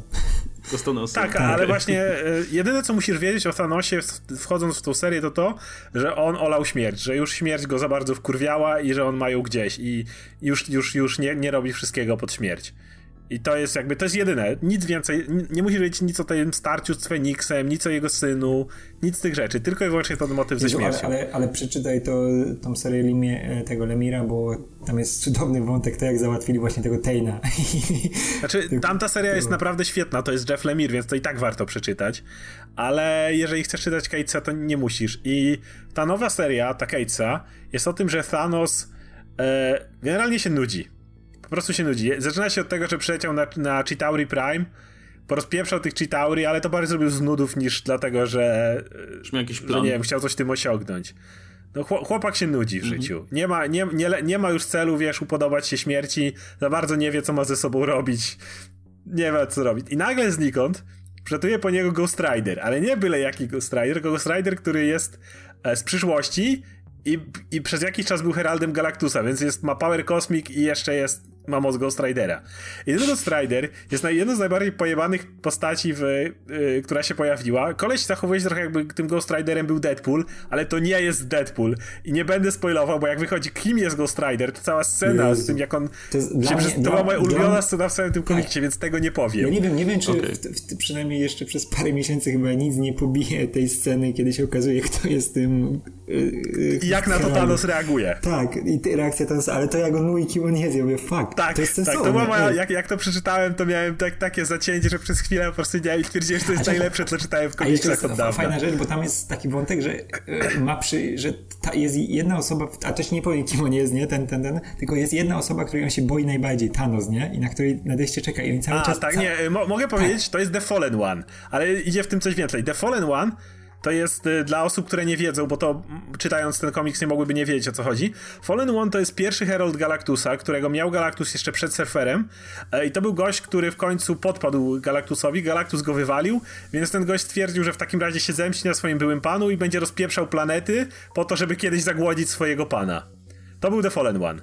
Tu jest twist. Tak. Tu jest duży twist, wiesz, więc dalej nie to mówię. To jest najlepsze, że od początku jak to czytasz, wiesz, że to będzie twist, bo oni cały czas mówią Fallen One, a ten, a ten Thanos, nasz Thanos chodzi i tak mówi, no ale o co kurwa chodzi? Jak się możesz bać Jednego tego? Heralda się tak. boisz? Tak, I bo w ogóle takiego, o co chodzi może w historii nikt, powiedzmy. nie pamięta, nie? Przecież on był leszczem, nie? Tak, Ghost Rider ten z, używa odłamka kamienia czasu i zabiera Thanosa w przyszłość gdzie Thanos poznaje swoją starą wersję, Old King Thanos.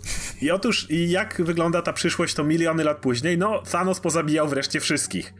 Y, Thanos sobie siedzi na ziemi, która jest pustkowiem i na tej ma Halka, Hulk jest jego psem, generalnie, którego trzyma w piwnicy i tam mu przyno- jedlenie przynosi czasami, jakieś nie wiem skąd. E, ale idea jest taka, no, że Thanos y, po prostu no, nie mógł umrzeć, nie? Śmierć się go wyrzekła i w końcu przez eony Thanos pozabijał wszystkich. E, problem jest taki, że nagle zaczął ten, wiesz, wiadomo jak to jest, jak, jak, jak ma miłość, tak, on-off i w końcu zaczął tęsknić za śmiercią. Ale śmierć się go wyrzekła, nie przyszła po niego nigdy i on ściągnął tego starego Thanosa, żeby pomógł mu odnaleźć śmierć. E, no ale nie ma. i myśli, że jak może pokona tego Fallen One'a, to może wtedy wreszcie do niego przyjdzie śmierć, bo on taki samotny po tych milionach lat. Może by przyszła w końcu. Jest tam w ogóle świetna scena, kiedy jest taki ogromny stół, taki wielki stół, jak wiecie, w Wayne Manor czy coś takiego i Thanos siada, ten stary król, na jednym jego końcu, no to młody Thanos chce usiąść po drugim końcu.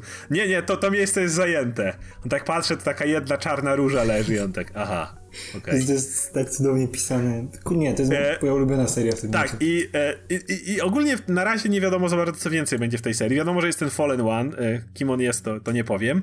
E, i, I oni tam mają, będą się z nim zmie musieli zmierzyć. No a poza tym jest ten Ghost Rider, który cały czas się tam pojawia. Mówię, to jest ja, ja, ja mówię, jak przeczytacie, kim jest ten Ghost Rider, będzie świetne, ale y, jest jedna rzecz. Y, codziennie rano y, stary król Thanos prosi Ghost Ridera, żeby ten użył na nim Penance Co robi Penance Powoduje, że przeżywasz na sobie cierpienia wszystkie, które zadałeś wszystkim niewinnym. I w ten sposób Thanos, już wiesz, stary król nie ma nic we wszechświecie, więc tylko dzięki temu, kiedy na sobie czuje wszystkie cierpienia tych niewinnych, to pamięta, jak tych niewinnych mordował i dzięki temu wspomina wszystkie najlepsze czasy swojego życia. Więc on codziennie rano przychodzi do tego Ghost Ridera i go prosi, żeby na nim Penance użył. Tak, Thanos, tak, tak się Thanos masturbuje, tak? Tak, dokładnie o tym pomyślałem, że on codziennie rano ma swoje właśnie pleasure times. Tylko ta scena jest tak rozpisana, w ogóle to jest taki ten Danny, ten Donny Cates na full, że to jest, ona jest tak rozpisana, jak oni by się lówką, wiesz, wymieniali. Tak, stary, dokładnie. Stary, daje mu stary tak no. siedzi, bo on, bo on trzyma głowę Ghost Ridera w ręku, on mu ją zabiera. No tak, tak, tak. I to tak wygląda dosłownie, jakby lówkę mu podawał. I tak, no dobre zioło, teraz rozumiem. Także, no tak. Bo, bo masz taką reakcję, to, ten, ten, ten młody, wiesz, ko kończy tą, tą sesję z tym Penester, nie? I jest takie, o, dobre, nie? Dobre. No, dokładnie. A potem idzie z tym Ghost Riderem do piwnicy dla właśnie Halka, który, stary Hulk jak maestro siedzi na, na kościach i on mu tam jedlenie wyrzuca. I, i Hulk wącha nogę Thanosowi. Ale no mówię, natomiast Ghost Rider jest absolutnie najlepszą postacią Dobra, już nie mówimy o tym, było za dużo. Za... Tak. No dojdziecie sami do tego, jak on się przedstawia, to, to wszystko zobaczycie. Okej, okay, dobra, to słuchajcie, jakbyście chcieli się zapoznać tutaj z pomysłami Donego Catesa, to Doctor Strange, ten jego run się zaczyna w 381 zeszycie, a Thanos w 13. Więc i w obu przypadkach z tego co słyszę, znaczy w Doktorze Strange chyba dużo bardziej warto czytać ran poprzedni, ten Arona, bo jakby to jest kontynuacja bezpośrednia jednak. Natomiast tak jak tutaj mówiliście, Thanosa można się brać w sumie z marszu. Um, aczkolwiek poprzedni run też jest ponoć dobry, więc, więc, więc myślę, że to, to powinno ułatwić sytuację. No ja się wezmę za tego Thanosa na pewno w bardzo najbliższym czasie, nie wiem czy nie zaraz e, i, i może w kolejnym odcinku myślę, że, że dam, dam znać jak, jak się podobało. E, dobra, to ja jeszcze chcę, chcę zrobić w takim razie update serii z X-Men, który robię co jakiś czas. E, bo, bo czytam cały czas to. Co prawda ostatnio trochę mniej regularnie przez, ten, przez te podsumowania nie miałem czasu, żeby coś na bieżąco, ale te najważniejsze serie doczytałem. To po kolei. X-Men Gold dalej jest X-Men Gold. Jakby Mark Guggenheim nie nauczył się dalej pisać, ale, ale dalej uważam, że on musiał prawdopodobnie zapamiętać wszystkie możliwe odcinki X-Men The Animated Series, bo to jest pisane dokładnie w tym samym stylu. Tak, ta, te historie są tak samo naiwne, tak samo pełne takiej głupiej akcji, ale to jest chyba to, czego wszyscy chcieli od tej serii. I ja, ja w sumie czytam to z dużą przyjemnością, mimo że tam jest sporo głupich rzeczy. Eee ale doceniam, że na przykład, że, że się Guggenheim nauczył na, nauczył wprowadzać pewne postacie, żeby potem zrobić jakiś payoff z tego. E, I ostatnio była ta historia w kosmosie, czy raczej w Negative Zone, która wynika, e, czy może nie wynikała, ale która się łączyła z rzeczami, które wprowadził wcześniej w tej serii. Mówię, wow, kurczę, to jest wyższy poziom już dla tego scenarzysty, także byłem pod wrażeniem. Ale to jest, to jest dokładnie ten sam, to, te same przygody, kiczowate przygody X-Men, których myślę wszyscy oczekiwali po tym długim okresie, kiedy dosyć dziwne rzeczy się u X-Men działy. E, Jakie są twoje wrażenia o z tej serii? Znaczy, to powiedziałeś generalnie wszystko, wszystko, co mogę powiedzieć, bo ja to czytam i te dialogi są tak źle napisane po prostu.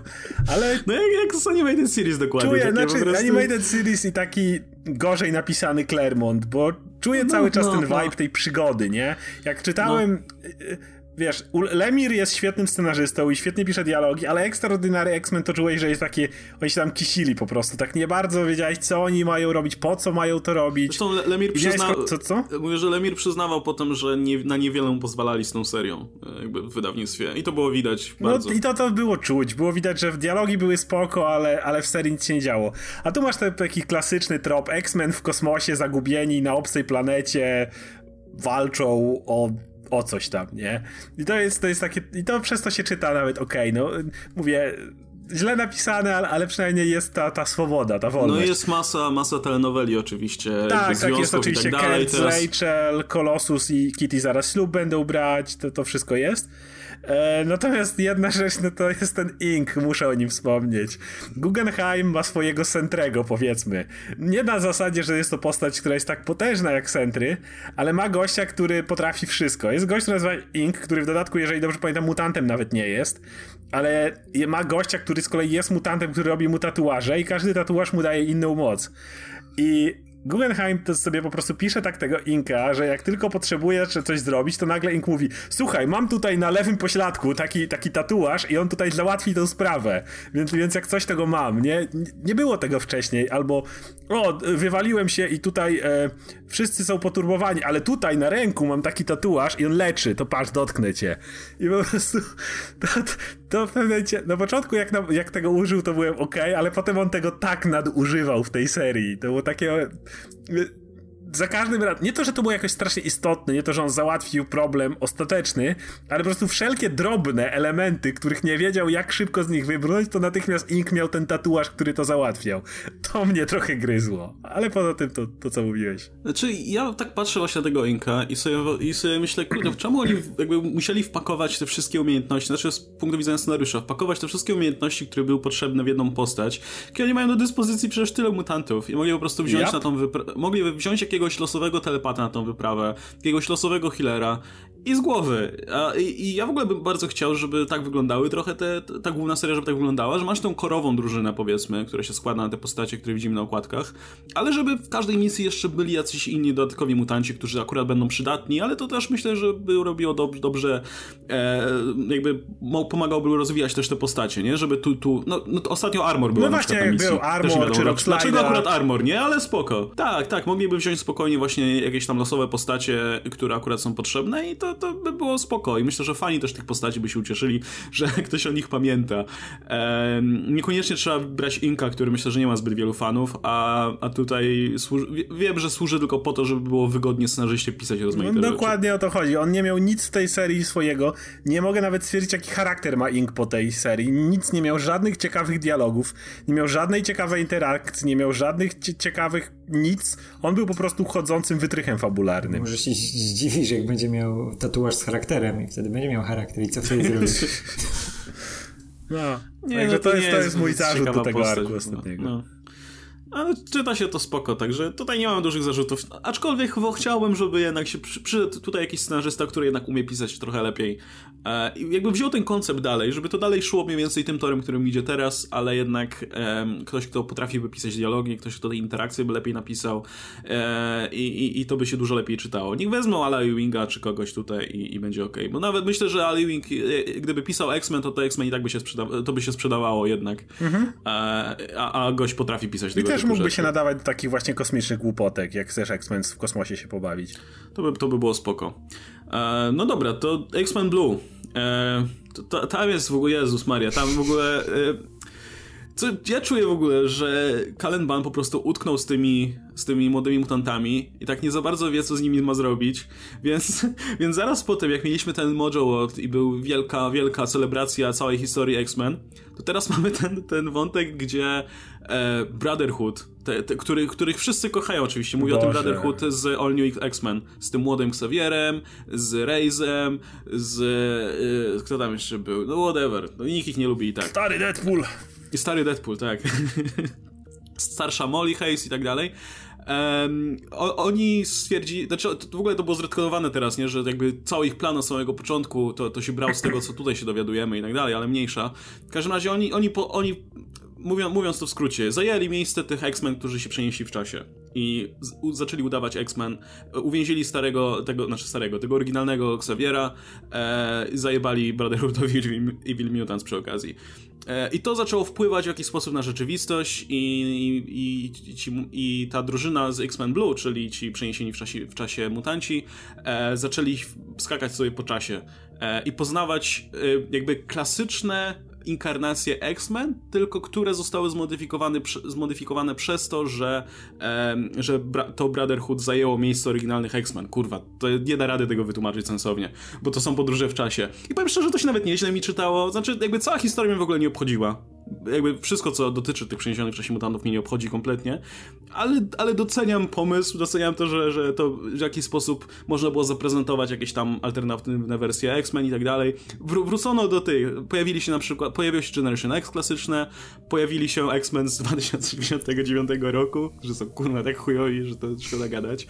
Um, I spoko, no fajna rozrywka ale wiesz, że wiesz za każdym razem, że, że, że ta historia się powinna dawno skończyć, że ci mutanci powinni ale wrócić do swojego się czasu tego też tak nie chce pisać. Mieć święty spokój. Tak, Nie, nie to, że Ban jest rewelacyjnym scenarzystą, ale zdarzają mu się perełki, no Magneto chociażby.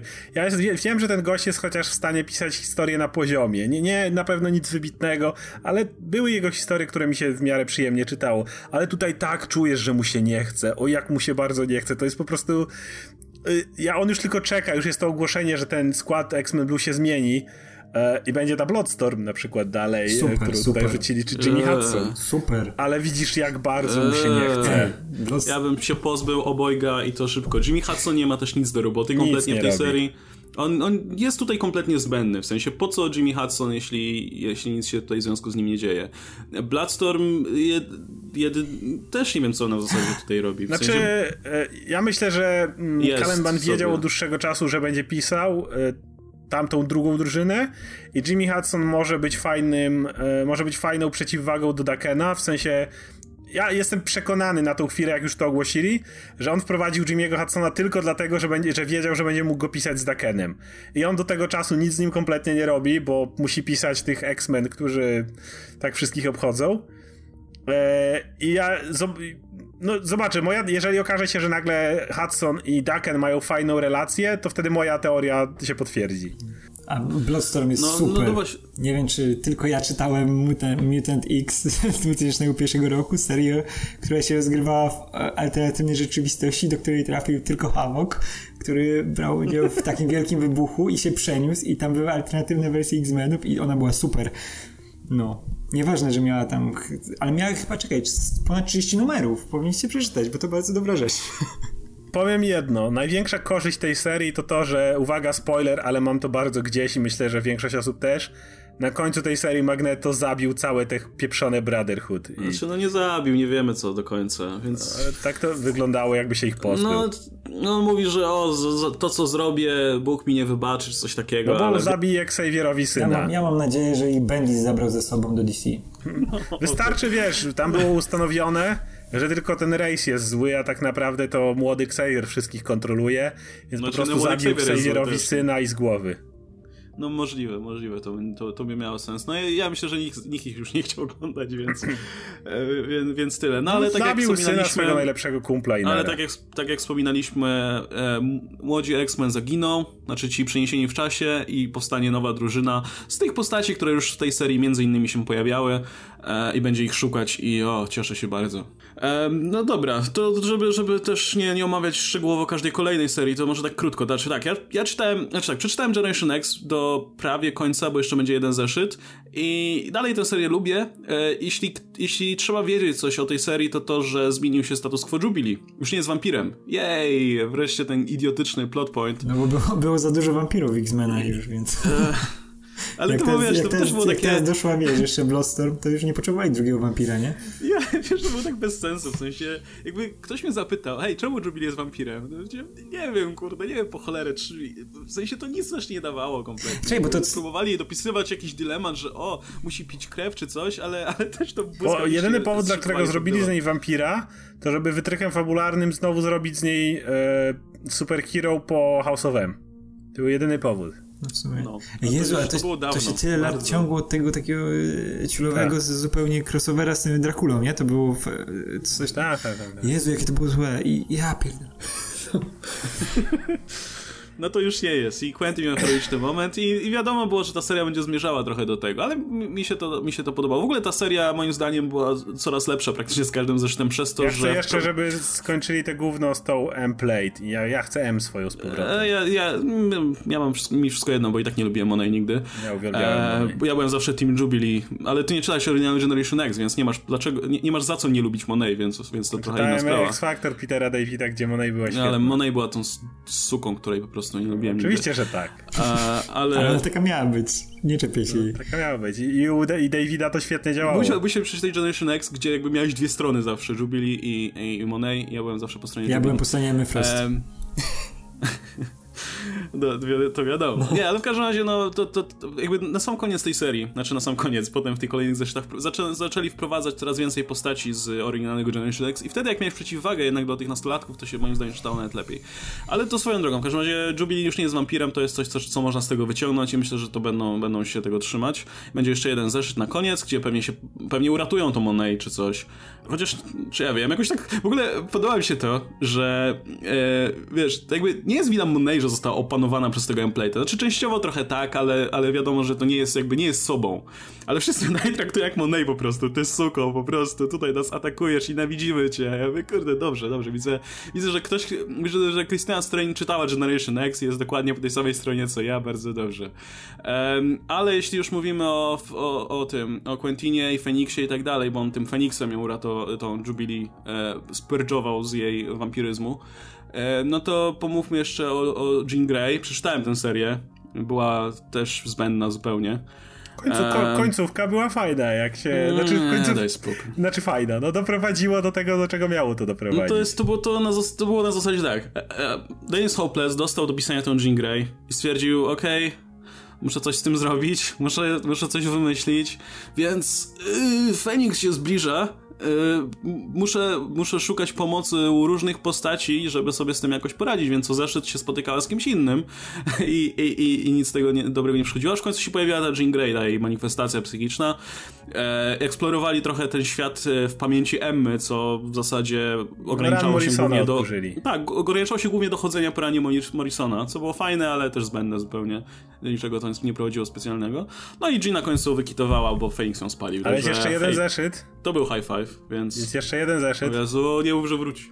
Ja widziałem zapowiedź, jest w, w piekle jakimś. E, niech tam zostanie. E, I, i, I, tyle. No ale oczywiście poniekąd z tą serią jest jeszcze związane e, Phoenix Resurrection. Ile będą to ciągnąć? Po prostu... Ja, ja lubię Phoenix cieszyłem się, że wraca w, w, tych wielu seriach, że się pojawił w Thanosie, że się pojawił w Thorze i tak dalej, ale kurde, jak to po prostu strają tym Feniksem na wszystkie strony w, w tych seriach właśnie, to, to już mam serdecznie dość. No i tutaj mamy, nagle się pojawia Jean Grey, która pracuje sobie gdzieś tam w, jakiejś, w jakimś dinerze i nie wie o tym, kim jest do końca i ma wizję. I cały, cały ten zeszyt to są takie wizje, gdzie nie wiesz, czy co się dzieje, to jest naprawdę, czy nie. Pojawiają się postacie, które zginęły wcześniej, nie wiesz, czy są prawdziwe, czy nie, przez jakiś czas. A potem wiesz, że nie. E, I w końcu odpuściłem, stwierdziłem, że potem kiedyś przeczytam całość i, i, i już, bo, bo męczyło mnie to strasznie. Ja jestem na bieżąco i generalnie to jest słabe. To jest tylko wszystko po to, widzisz, że to nie ma nic więcej w tym, to jest ma po prostu Jean ma wrócić i tyle tam nic się za tym więcej nie kryje, nie masz żadnych jakichś dodatkowych elementów, żadnego jakiegoś nawalili tam tych wszystkich mutantów, jest ich dużo za dużo. To mogło, gdyby to była bardziej kameralna historia, to może by lepiej wypaliła, ale to się nawet źle czyta. I nie wiem, wydaje mi się, że tam po prostu ma historia, która jest tylko takim bez pomysłu, tylko ej, wróćcie jakoś Jean, no dobra. Tyle. Taki najgłupszy możliwy sposób. No ale także jak dla mnie jeszcze, jest... Ale właśnie, jeszcze jedna rzecz, no. bo mówiłeś o X-Men Blue. Czytałeś X-Men Blue Annual, bo to jest wstęp do kolejnej, nie, do nie. nowej sagi. O Jezu, nie, nie. X-Men Blue Annual jest o tym, że na, mm, bo to jest pierwszy numer nowego story arku z Venomem, bo teraz jak mówię, że Feniksa wszędzie srają, okay. niczym okay. tak nie srają obecnie w Marvelu jak czarnym glutem, którym jest Venom. Miałeś Venomverse, Teraz było te Venom Incorporated, a teraz będziesz miał Venomized. I nie wiem, pewnie coś jeszcze. I pewnie do filmu tak będzie się ciągło, jak, jak ten glut tak jak ten, jak Hulk Out Heroes? Coś takiego? Że się wszyscy zamieniają w Venoma, tak jak się wszyscy w Hulka zamieniali kiedyś? Nie, nie, nie, nie, nie, nie, nie, nie. To jest o czym innym. Masz y, Cyclopsa, który sobie gada przez iPada ze swoim ojcem, z korsarzem i nagle korsarza, ich statek atakują symbionty.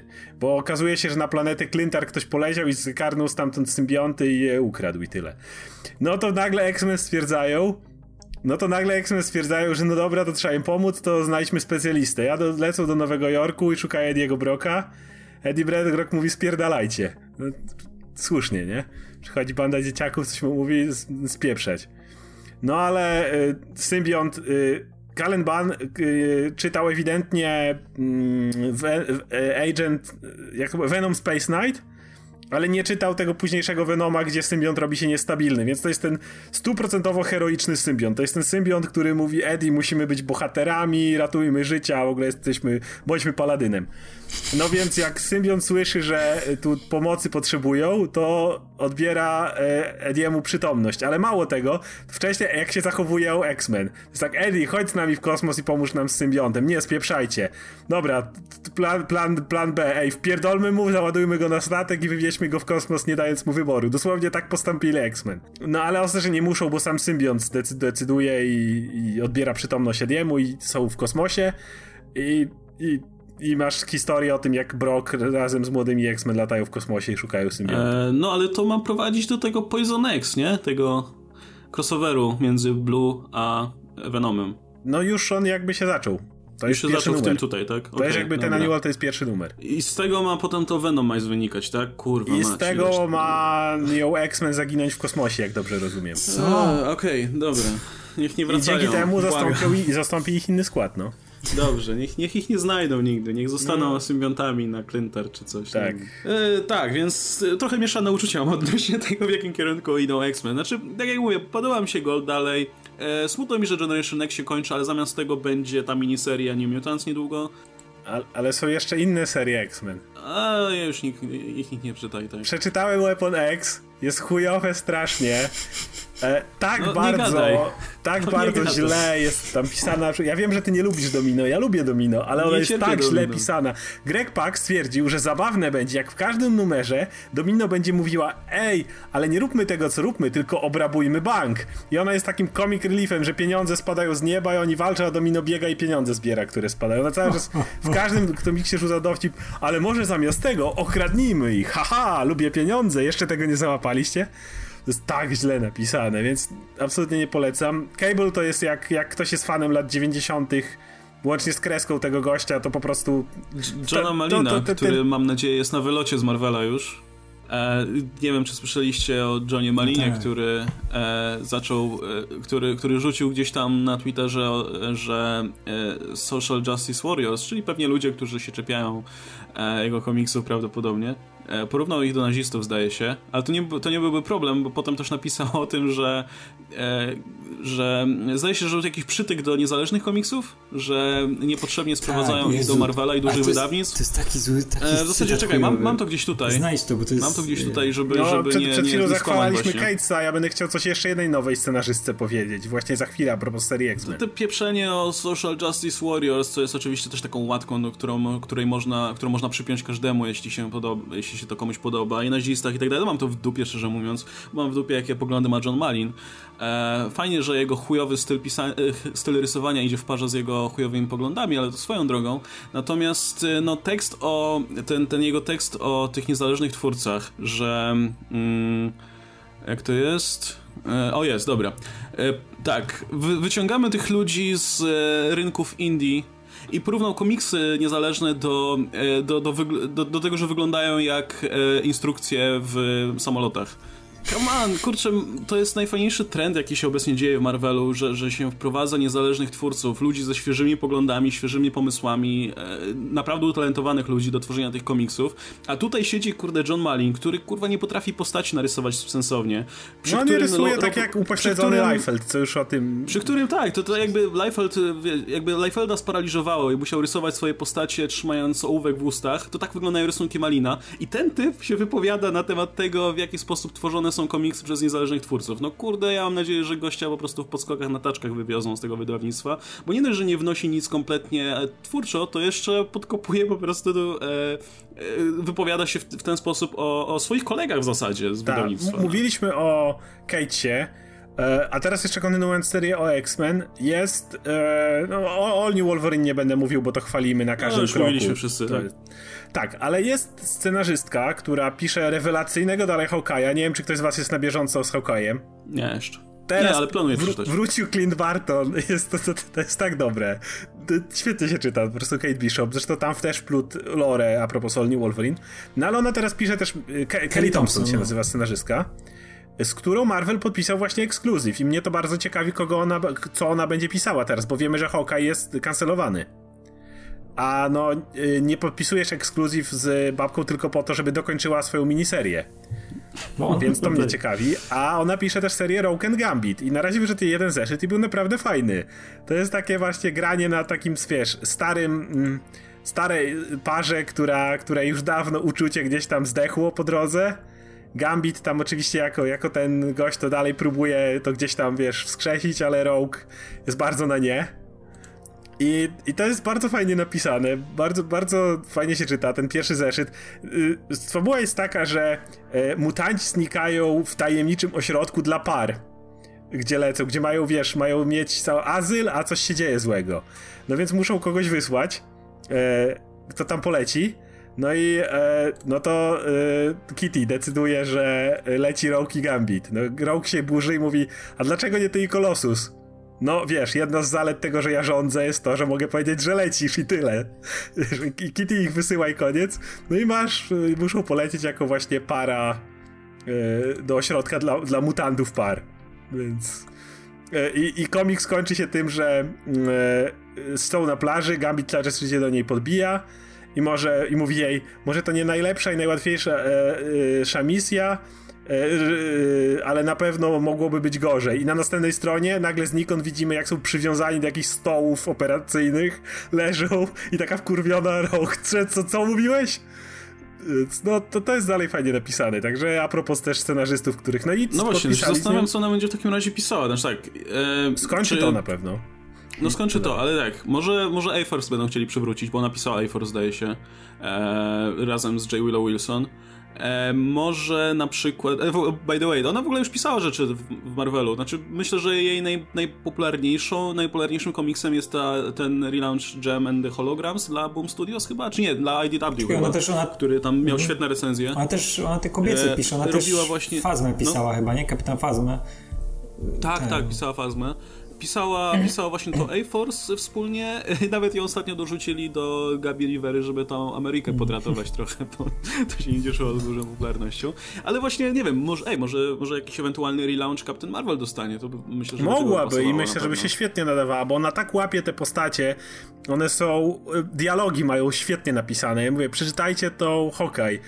Jeżeli jeszcze ma, macie, nie wiem, wiem, że dla wielu osób w ogóle główna bohaterka to jak to może być. I, ale, ale jest tak fajnie napisana po prostu, jest, jest super, naprawdę.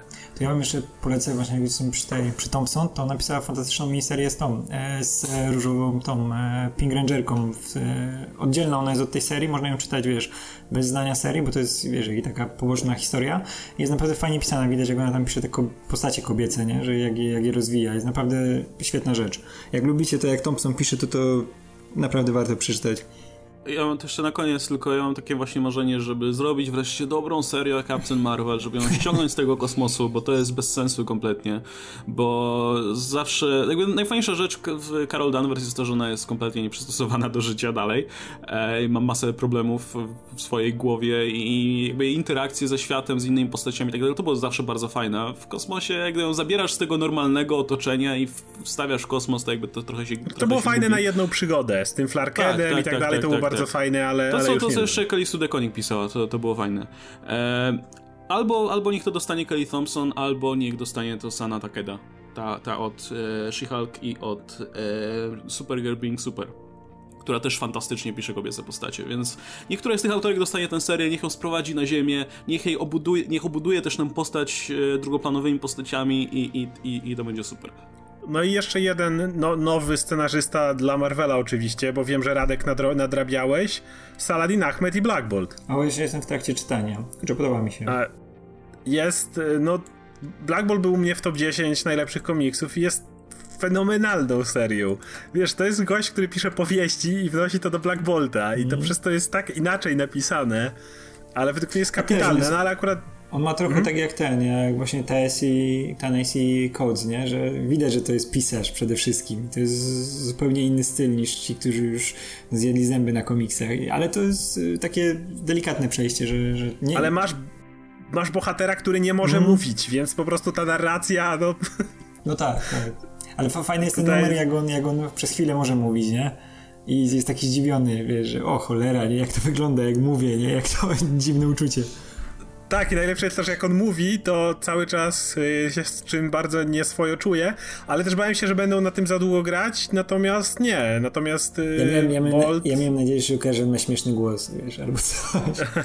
A czytałeś komiks już, jak Absorbing Man opowiadał swoją historię życia? A nie, jeszcze nie, nie, nie. To czwarty zeszyt był. Nie, więc... jestem, jestem, właśnie teraz jestem na czwartym. O, to fajnie. To jest, to jest jeden z najlepszych zeszytów ever. Jak po prostu jest taki bro moment, bonding pomiędzy Absorbing Manem a, a Black Boltem. W ogóle tam Absorbing Mana rozwinięto.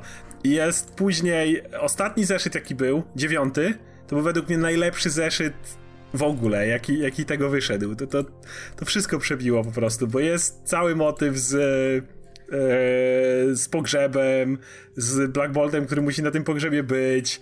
Tam nagle się nie wiadomo skąd Kapitan Ameryka pojawia, ten już dobry Steve i z tym też są różne awkward momenty. Ta seria jest tak świetnie napisana, no ale ewidentnie działa, bo po pierwsze Inhumans wszyscy dostali równo cancel, Black Bolt będzie dalej wydawany, więc widać przeszło.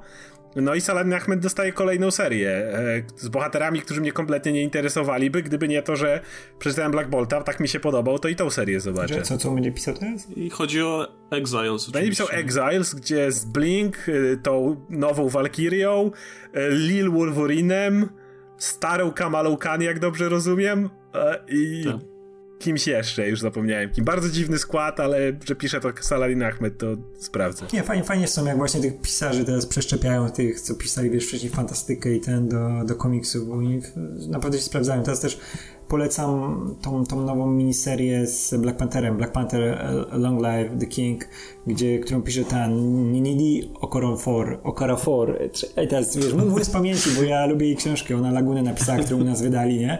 I jest naprawdę tam to była historia o tym, jak tam, wiesz, w Nigerii, w Lagos się pojawili kosmici nagle, wiesz, z głębin morskich. Tam była taka dziwna rzecz, która zmieniała ryby w takie, wiesz, potwory, które wychodziły. Tam. Nie, jest naprawdę super, dziwny pomysł. I tutaj też w tym Black Pantherze to widziało, że to jest fajnie napisane, rozumie postać, ale też nie wiem, czemu zniknęła w trzecim numerze, ktoś inny pisał i mam nadzieję, że ją bardziej będą rozwijać, więcej przeszczepią tych y, autorów. Nie wiem, jakiegoś Jeszcze, Sandersona Jeśli chodzi o Black Bolt, jeśli chodzi o Black Bolta, jeszcze no tam też koniecznie trzeba wspomnieć o kresce, bo Christian Ward, to, który to rysuje, ma tak powalony styl, ale który tak pasuje jednocześnie do, do tego, jak dziwne jest ta, to miejsce, w którym się Black Bolt znajduje na przykład, że już sama ta kreska jest wciągająca. Także to jest kapitalna seria i właśnie tak jak Łukasz powiedział, fakt, że e, oni korzystają może niekoniecznie z nowych pisarzy, którzy nie, wcześniej na przykład małe rzeczy pisali, ale, ale z najróżniejszych stron, zarówno z indie, jak i właśnie z y, powieściopisarzy, i na razie to bardziej działa niż nie działa, to znaczy mieli więcej według mnie sukcesów niż faili z tym właśnie próbowaniem tej, nazwijmy to, świeżej krwi w Marvelu. No bo serio, i które serie nie wyszły? No Ameryka nie wyszła, bo to ani się popularnością nie cieszyła jakby zarobkowo, ani też jakby fani tego nie kupili. A poza tym większość była chyba udana, nie? Nawet jeśli powiedzmy się nie sprzedawały aż tak genialnie, no to jakby przynajmniej recenzje i opinie były bardzo no, dobre. No mówię, w momencie, w którym masz Black Bolta, który miał tak idealną reklamę dzięki temu pięknemu serialowi i to, że ta seria dalej się utrzymuje, no to ona się nie, raczej tytuł jej nie ratuje. No, no dobra, słuchajcie, bo nam się tutaj w ogóle kompozycja szkatułkowa zrobiła w tym podcaście, bo tak, mówimy o niezależnych twórcach, znaczy najpierw tak, o Black Bolcie, potem nie, niezależnych twórcach, będziemy wychodzić teraz z tych szkatułek. Eee, Malin, o, to tak, e, kończąc temat Malina jeszcze. E, jego run, w ogóle run w Cable się kończy, tej, tej ekipy kreatywnej jakoś tam w najbliższym czasie i, i Malin nie ma już żadnych, żadnych zapowiedzianych projektów i bardzo kurwa dobrze. E, mam nadzieję, że ktoś inny się tym zajmie. A, o, a zaczęliśmy temat Malina, mówiliśmy o X-Men i o, o, o, tym, że... E, o Cable'u. Jeszcze jakieś tytuły z X-Men zostały w ogóle? Y, ten, y, był, był Iceman, nie? Ja tego nie czytałem i raczej nie planuję. Ja czytałem całego Icemana to było okej, okay, ale znaczy jeszcze tam coś tam zostało, bo, bo teraz Daken się pojawił i, i odgrzebują ten motyw, że on ma ten Death Seed, co to Remender wymyślił. Wow, okej, okay, przypomnieli sobie. Tak, więc na tym próbują grać, ale, ale tam Daken trochę się dziwnie zachowuje, bo myślałem, że już go trochę odkurzyli. A Iceman był okej, okay. Wi wiadomo po co był ten komik, wiadomo do jakiej publiki miał trafić. E, I myślę, że w tym pod tym względem działa. Znaczy, sam nie mogę stwierdzić, ale wydaje mi się, że, że, że pod tym działa. No ale już zostaje, jest, jest anulowany. No i jest Oldman Logan, którym jestem kompletnie okay. do tyłu. Nie czytałem no, nawet Story z Maestro. Już się znudził Oldman Logan w ogóle kompletnie jako postać i jego seria i tak dalej. Raczej nie planuję wracać. Tego z Maestro nie czytałem. No i a, no, Astonishing X-Men jeszcze jest. A, okej. Okay. A Stanisek mi się podoba, mi się bardzo podoba. Eee, Motyw przeczytałem tym... tam do tego siódmego zeszytu czy coś i to było tak nudne, że chyba Motyw z tym Xavierem, który teraz przejął ciało Fantomexa uważam, że jest bardzo fajny. No dobra, to tyle chyba, nie? Eee, to tak, moje wrażenia z tytułu z X-Men. Gold jest spoko jako głupia, superbohaterska rozrywka. Blue jest jakby doceniam to, że Ban wyciąga ile może z, te, z, tego pomysłu i może teraz nabierze jakby świeży oddech i będzie, i będzie coś ciekawszego się tam działo. E, jeśli chodzi o te grupowe w ogóle. Astonishing mnie znudziło strasznie, no ale tobie się podoba. Jest co czytać, ale, ale moim zdaniem przyda się właśnie teraz trochę świeżej krwi i fajnie, że wchodzi nowa seria, to ma Taylora, która pewnie będzie bardzo dobra i fajnie, że, że ten skład w Blue się zmienia, to też myślę, że będzie coś nowego. No plus mamy tych Exiles jeszcze, których tam są, są tam też mutanci, nie? Więc... No i są miniserie. Rogue Gambit się świetnie zaczyna. No tak, tak, tak. Legion zaczyna się. Legion zaczyna się dziwnie, ale to ma się dziwnie zaczynać, więc dopiero jak się rozkręci, to będzie można coś więcej o tym powiedzieć. Chyba tyle. No, natomiast Inhumans posz, poszli do piachu, aczkolwiek myślę, że prędzej czy później jakaś tam jedna seria wróci pewnie z nimi, no bo... No, będzie miniseria Lockjaw.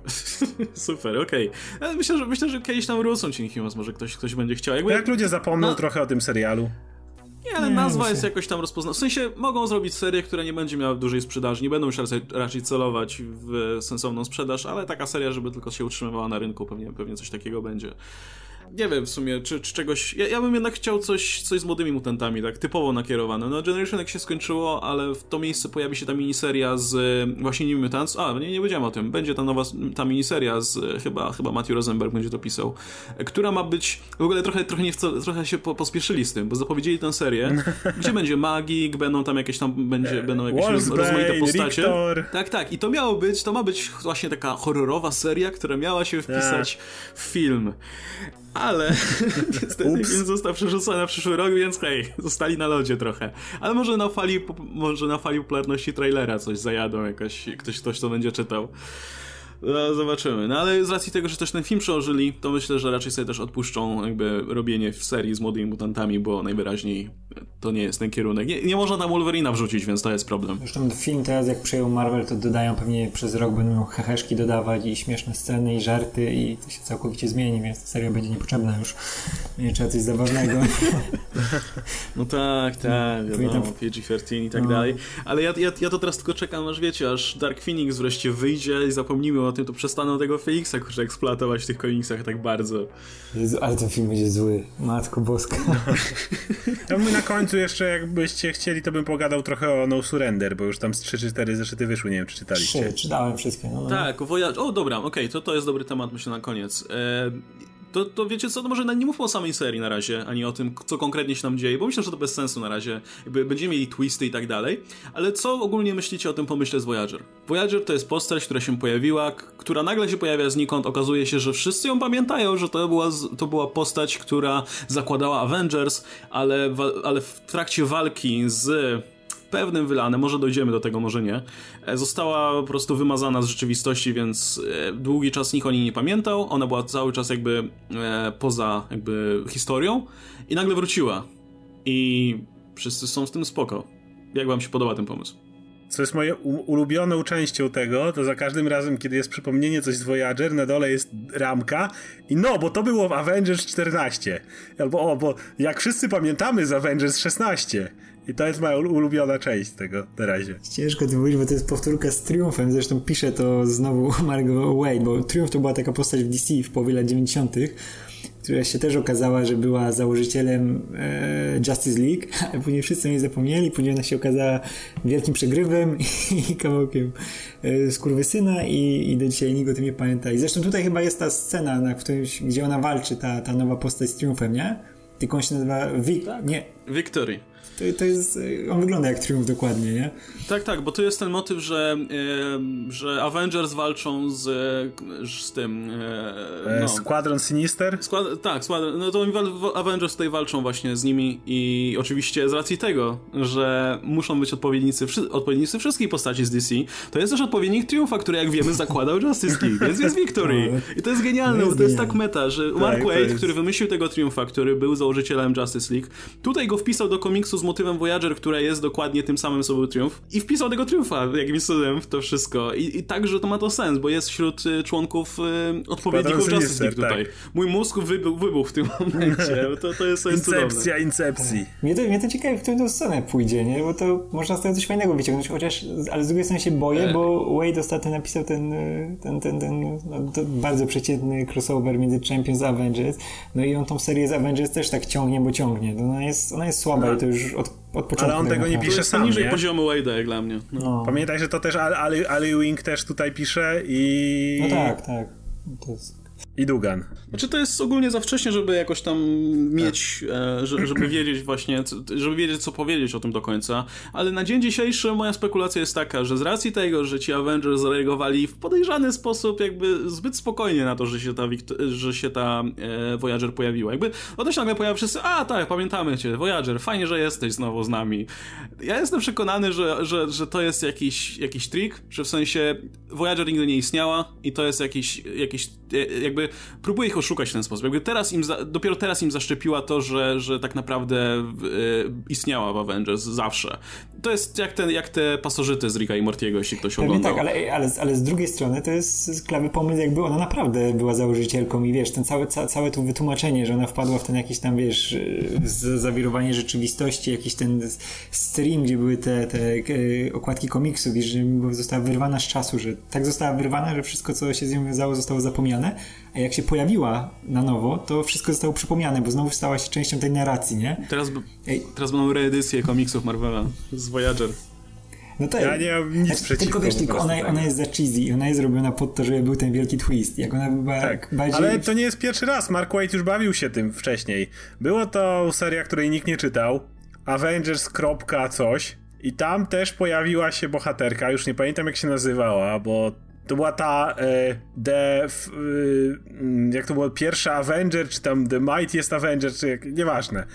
I był motyw, że ona została uwięziona i potem w swojej normalnej serii Avengers ona wyszła i walczyła z nimi. E, I to była też taka, że ją gdzieś tam zamurowali i o niej zapomniano. Dokładnie Mark Wade już na dużo mniejszą skalę bawił się tym pomysłem. No może wypróbował to tam i stwierdził, że to jest, albo ktoś, wiesz, z wydawnictwa stwierdził, że to jest dobry pomysł na zrobienie eventu. I, i, i żadnego twistu nie było z nią. To tak naprawdę ona była i naprawdę nie zapomnieli. Ale jestem, ja jest, nie wiem, ja, ja, cały czas jestem przekonany, że, że to jest, że, że ona po tej serii jakby już zniknie i nie będziemy mieli Voyager. I w ogóle ciekawe jest to, że nagle w tej serii znikąd pojawia się Lightning, Living Lightning, który jest postacią z dożywą elektrycznością, tak? Patrząc na to, y, na jego e, pseudonim.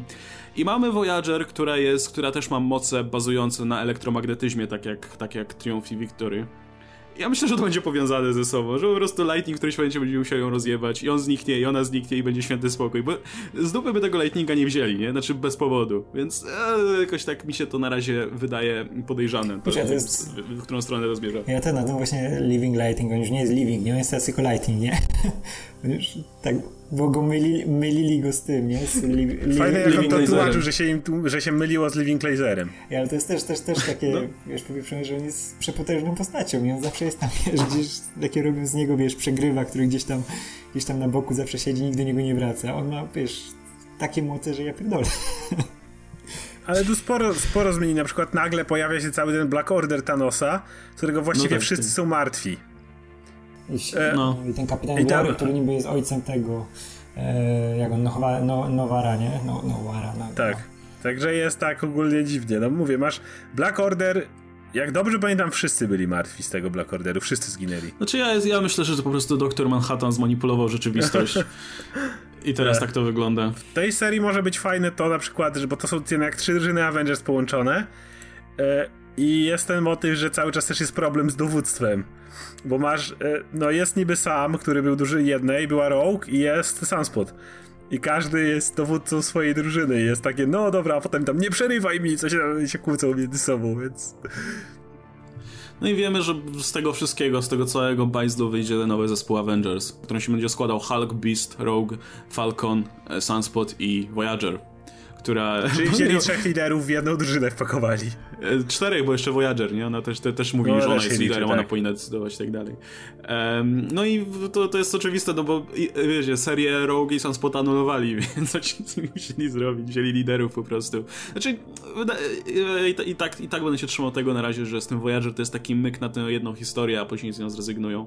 Aczkolwiek to wie, może uznali, że im brakuje bohaterek trochę i stworzą sobie nową. I, i jej nagle do, dopiszą jej znaczenie, a tak sobie jakby wstecz. E, ale no nie wiem, no ja, ja jakby wydaje mi się, że na oceny trzeba będzie poczekać, aż, aż zobaczymy w jakim kierunku to idzie i w zasadzie co ma z tego wynikać, bo e, teraz, te, teraz to może iść w każdym jeszcze, nie? Jakby... Mówię, póki co ja jestem fanem tych, tych, tych ramek. To jest najlepsze. W ogóle okładka tego, tego, e, tego numeru, gdzie te ramki się pojawiają, to jest zdjęcie, jak ktoś normalnie trzyma w ręku pierwszy numer Avengers i no oczywiście tak, tam jest Voyager. No.